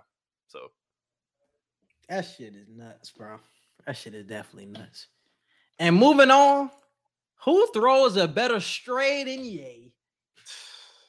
man, I don't even know what to say to this. Uh Chris Paul was just minding his own business. He was probably in the middle of a game. I don't even know if the Suns were playing when Kanye tweeted this. But uh Chris Paul was minding his own business when just like the rest of us, we go on Twitter to find out apparently he has slept with Kim Kardashian. And Kanye just Mm. saying it before going Mhm. to bed. This is and Kanye is funny as hell. He'll say some off the wall shit and then really just plug his phone up, put it down, and go right. go to sleep. Yeah, you go to sleep. Like he'll just set the world on, he'll set the social media world on fire and then just go to sleep. So he just went to sleep with that on his mind, and Yeah, now yeah, all of us are looking at Chris Paul crazy. And bro, the fact that Chris Paul caught this stray, and we're not even gonna look at Chris Paul crazy and really try to dive into whether he did it or not. We're just No, he did at that how shit. crazy it is that Ye has said this. Like that, that's crazy, bro. because this is what I've heard, bro. I I, I dove into the tea a little bit with this one because the the Kardashians ended up coming out and saying they obviously gonna deny Kim was with Chris Paul for sure, but it's it's crazy, and I, obviously Chris Paul is gonna deny this shit as well because they're the two uh, accused. But the the Drake part of this situation makes this all tricky because. It makes it funny as hell and it makes it tricky and it makes me feel like something actually did happen. So when Drake was trying to roll out the Certified Lover Boy album, and that's when he was still beefing with Kanye, it was a picture where him and a couple of his uh, homeboys were wearing Chris Paul jerseys, obviously trying to troll him about Kim. Nobody understood the reference, and it was his album ended up releasing on September 3rd. So everybody probably thought he was wearing the number three for the September 3rd shit. But now, a couple of years later, it's like this nigga was wearing that shit to troll Kanye about the Kim shit. So it's like I honestly don't fully believe the Kardashians and Chris Paul because why did Drake do that? Like there has to be some truth to what Kanye is saying. So it's just funny as hell. Oh, I didn't even need to see the Drake shit. I just I found value in it because it's like, hey, that's your ex-wife. You were with her for however many years. Like I'm sure, and you're in the industry and you're around all these people. You know, bro. Like you yeah. know shit that we will probably never know about Kim Kardashian. So we have no choice but to possibly believe whatever you're saying. At least, even if we don't fully believe it, we can't just discount what you're saying. So mm-hmm. I I think it's um crazy as hell. I thought the the Drake shit was funny when I when I realized uh the picture once people like deciphered it. I was like, wow, that's some crazy shit. And then in the song, he even said, you know, link it with the ops. I did that shit for J Prince. So it's like, mm-hmm. even though they did the little Larry Hoover shit, they've never really have ever gotten back cool. It was just mm-hmm. like, okay, we're not beefing anymore, but I'm still not cool with this nigga. Yeah. That shit is nuts when it comes to Drake, bro. Drake be knowing all the tea before this nigga, because somebody had tweeted out, he was they was like, think about the messiest person you know, and why is it Drake? That shit killed me, Because he really is, my nigga. He really is the he be knowing shit, bro. Yeah, I swear to God, shit. he is, dog. That nigga knows shit. He, be, right, he always be talking about how he never want to get married, and he, you know, he he sees like getting married is like the worst thing that can happen because he probably be seeing the shit that we don't be seeing. Mm-hmm. nah, no facts, facts, facts. All right, and moving on to Pass the Aux, man. What you got for song of the week? Uh, my song of the week is Metro Spider of YSL Woo! Forever, man. Young Thug that, that and Metro so Boomin off of that Heroes and that Villains. so funny. Yes. Bigger than the presidents. Now my no life was scandal. That shit fire, nigga. this whole album. I want to talk about this Metro album because this album, bro, literally has zero skips, bro. And the Mallory Bros talked about this when he dropped the last one with Offset and 21 Savage, how he mm-hmm. shouldn't even be doing music as and, and, and uh, with artists anymore. He should be making like cinema scores, that type of thing, soundtracks for like movies. Now that's how mm-hmm. vivid he is with his music. Like you was hearing cars in their background with certain songs. You were hearing bells going crazy. he made that short film too. He made, he made the short film. It's so much about Metro Boomin, especially and going back. This isn't just this album, but the last one with 21 and Offset. He has so much cinema qualities when it comes to his music, where it's like, damn, bro, he's gotten to the pinnacle of this producing shit, bro, where nobody is touching him. Nobody at all is touching even him when it comes with, to production. Um, even with Savage Mode 2. The Savage Mode 2 was another one. Yeah. Yeah. Exactly. And Nobody is touching him with this shit he had he had a hand to play in, her loss. He had a few songs on there where it was Metro Boomin was the lead producer. There was other producers mm-hmm. on a mm-hmm. lot of these songs, but you could tell when he's the lead producer on it. And it's like, bro, he's getting into that bag of when we talk about some of the best producers of generations for the 2010s and even into the 2020s, Metro Boomin is up there. Some Metro of the best Boomin. call times, yeah, some of the best ad libs that we know. It's, man, Metro Boomin, he got it on there. Smash. Hey, that Metro. shit crazy if your metro, metro don't, don't touch it, I'm gonna shoot you. Hey! When that shit dropped, with bro, when Future said that, Metro had the game. On Was that what a time to be alive? That what was, was that? What a time to be alive. Jumpman. Yes, sir. That was the first song yes, we heard sir. that on. That's oh, we heard Future say that, bro. Everybody was putting that ad lib on their song for the rest of for like that whole next calendar year, every song yeah, that Metro did, bro. you heard that tag, bro. That shit time. is fire, bro. That shit is fire. My song is Feel the Fire, bro. And rest in peace to my nigga Takeoff, bro. Yeah. That fucking song. Did y'all hear what he did with that song? If that's the last song Takeoff ever made, that's a crazy last verse from Takeoff. It bro. is. He went through the alphabet, my nigga, It that gave you a verse. Crazy. That shit crazy, bro. And it showed you, even it showed you his legacy just with that verse, my nigga. How much he changed the game when it comes to this rapping shit, my nigga. Truthfully, and that's set, that's set aside from the other two Migos. Just take off by himself. You see when he's on this song by himself how much he changed the culture of this music shit, dog. So rest in peace to my nigga Takeoff, my nigga. That shit crazy, bro. Rest in peace. Cause he said it when he died or before he died, or like he wants his music to live on like we talked about it before. Even when it comes to music or just or Migos or just regular takeoff music, this type of shit that he's dropped, this should live. That's this is will live forever, my nigga. I'll never yeah. stop playing Migos or takeoff music when he has music like this, my nigga. This shit. Crazy. I did. I did the Apple replay thing, you know, where you um, yeah. how many minutes. Migos always in my top five, bro. Every time. Exactly, Every my time. nigga. Yeah, man. So damn, rest in peace, my nigga Takeoff. But there's so many fire tracks on here. I mean, Raindrops with Travis Scott. I mean, Umbrella with 21 and Nudy. It was so much fire on here, my nigga. I'm ready for the Travis Scott project, bro. He I'm was ready the for his standout on this bitch. project. he was the standout on this album. I'm waiting for I think uh Euphoria. I think it was on Utopia. Utopia, Euphoria. Utopia, yeah. I'm waiting for that, bro. I don't know if he had like some type of major pushback on it with the whole, you know, um Astro, Astro World, World. incident. I Mhm. feel like that fucked up his image for a minute, so he just really took a break. But I hope 2023 we get Utopia, bro. Cause I'm gonna Mm-hmm. keep saying it. Travis Scott is one of the most diverse special artists, bro. Like I love Travis Scott. Like he different, bro. He's I didn't just- know he didn't win a Grammy on that for the album. I didn't know he didn't win a Grammy for Astro World. That's when I heard he got you, that's- snubbed. I heard he got snubbed. That's when Cardi won. I didn't know bro. that. Oh, that's when Cardi won. I didn't know that. Damn, I didn't you ever know that. you ever saw his documentary? Um, look, Mama, I watched it with you. I didn't know he lost though. Yeah, I, I forgot he That's lost. that's bro. That's why so many people had a problem with Cardi winning a Grammy. It wasn't even the fact that she won a Grammy. It's the fact that y'all let her win over the album we knew was the album of the year. They said Mhm. even her shit wasn't even better than Pusha T. I didn't even listen to Pusha T album because Pusha Mhm. T had an album that year too. I forgot the name of it. It was the it was the album that had like a real messed up dresser cover or some shit like that. Oh fuck. Yeah, I feel like it was Daytona. Daytona. It was Daytona. Daytona. Yeah, yeah, Daytona. Yeah, yeah, yeah, yeah. You yeah. were going up against Daytona and Astro World, and everybody knew it was supposed to be Astro World, bro. And Cardi B won that bitch, and it was like, and you saw in the documentary how pissed he was, and I think, I think we didn't get a full look of how upset he was because he cool with Migos, he cool with Offset, like he he cool with the whole QC family, and Cardi has integrated herself into the QC family. So it's like Mhm. I don't think he let us see how fully upset he was. He was probably Mhm. like, "Bro, how the fuck this girl won, bro?" Yeah, yeah, yeah.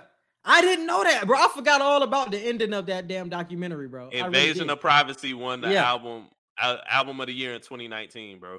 That shit was. Damn, bro. Cause I had looked that shit up because I was I was for sure he won a Grammy, bro. Cause he he said something about a Grammy in this shit. He said something about a Grammy in one of these songs. And I was like, damn, he ain't win a Grammy. So I looked it up and I said, damn, he didn't win that bitch. I was surprised as fuck. But yeah, he was the standout from this album, dog. And I love how how Metro Boomin he molds songs around the artist that he has on it. So like all of these songs that 21 was on, it felt like a 21 track. All of these songs that Travis was on, it felt like a, a Travis Scott track. The ones that Future on felt like a true uh, uh, Future track. And the one with Weeknd with the Creeping joint, that shit felt like a Weeknd track. He molds songs around the artists that are going to be on him, and this shit works every time, my nigga. This is a And fire he got project, an album bro. coming out with Future. Album coming out with Future in the first part of 2023, and that shit finna be crazy. I'm gonna tell y'all right now. Hey, Future gonna gonna have an album of the year contender again. I'm gonna keep it real with y'all, bro. I'm gonna keep it a beam. If he would have dropped this earlier in the year, this would have been top two album of the year candidate. I promise to God it would Oh yeah, I promise to God it would have. I don't know if it's too late because I think it's already too late to be album of the year now because I think you're Yeah, gonna yeah, be folding into 2023. Yeah, because her loss, like her loss, too late. yeah, her la- yeah, and her law Drake dropped, so you already know Drake gonna win all of those type of awards. But this this album, dog, is up there for album of the year, bro. If we just talking about albums that dropped this year, or don't talk about the Grammys and all these other award companies, just talk about albums that dropped this year. This was a top two project, bro. This was a top two project. I think my my man is up there, Future's up there. I think it's right there. I think the Metro Boomin is right there, number two. Then you could talk I- about the Kendricks and Jids. I think the favorites. I never liked you by Future, Mr. Morale and the Big Steppers with Kendrick. Got that Her Uh, Loss joint. Her loss. That was one of the biggest albums. Metro Boomin. My my underrated albums of the year. I'm gonna continue to say it. Traumazine by Meg. That Mhm. that's an underrated ass album. It's a lot of people that's gonna say that album wasn't really shit. That's an underrated ass album because that girl was rapping her ass off. So shout out to Meg. And this ain't a rap album, but Ella Mai. Ella Mai had one of the hottest albums this year, bro. Nah, she did. That shit She did. crazy. No, she did. I definitely funked that album a lot. That shit was heavy for sure. But damn. All right, bro. But moving on to movie and show reviews. What we got coming up next? Uh, gotta do Raising Kanan, Avatar, Prey, Glass Onion. Uh, oh, that new Transformers preview, boy. Ooh, shit look fire. I see. I ain't We're gonna gonna show lie to y'all that next week. We gonna show Mi- y'all that Michael Bay week. not directing it, so we ain't got to worry about no slow mo Explosions. explosions yeah, shit. yeah, yeah, yeah. But um, oh, but shout out to the dude who is directing. Can't remember his name right now. He directed Creed 2. So shout out to bruh, because Creed 2 was better than the first Creed. And I, I'll let y'all know now. The first Creed was so good. And the second one I think was even better with the whole Drago storyline. So um, I think this new Transformers is gonna be different than all the other ones we Steven Caple. Yes, him. That's Mm. his name. That's his name. Oh, he black too. That's what I'm saying, bro. Like we we getting a little creative this with this shit. and, And, and we bringing the um we I always forget the name of the animal transformers, but they they really got it like the cartoon for real with how but they could turn into cars. Yeah, they can still turn Yeah, into cars. bro. Yeah, This shit finna be fire. Yeah, that shit look good, bro. I seen the trailer. I said, damn. I said this finna be up there. And I don't think Bumblebee is gonna be the the main car to the protagonist for this. It was a great I- car, wasn't it? It was a great car this time. Yeah, Which yeah. which is interesting because Bumblebee is always the fan favorite. He's always the car that is connected to the protagonist of the story. Now Mhm, we're getting a whole different car, so I think that's interesting too. So mhm. Damn, yeah, I'm looking forward to that shit, bro. Definitely looking. I like the Transformers that dropped before too. I like the Transformers with Shia LaBeouf, but I didn't really watch the last couple. But the first couple was good. the first two were good. Dark of the Moon was eh. I don't really remember what one- happened in the movies, but I thought they were good. The two with Mark Wahlberg, trash. I was about to say, care. I don't even remember. That's the ones I didn't watch at all. I, I just know Shia LaBeouf. I just know the Shia LaBeouf joints. Yeah, I don't even know that nigga shit. But yeah. But uh, anything else, bro? nah, that's it. All right, man. We appreciate you guys for listening and watching, and we out. Peace. Be sure to follow and subscribe to the Q&E podcast. You can find us on Facebook, Instagram, Twitter, and YouTube. And feel free to listen to us anytime on all podcast platforms, including Apple Podcasts, Google Podcasts, Spotify, and iHeartRadio. Submit all questions and inquiries to Q&E podcast at gmail.com.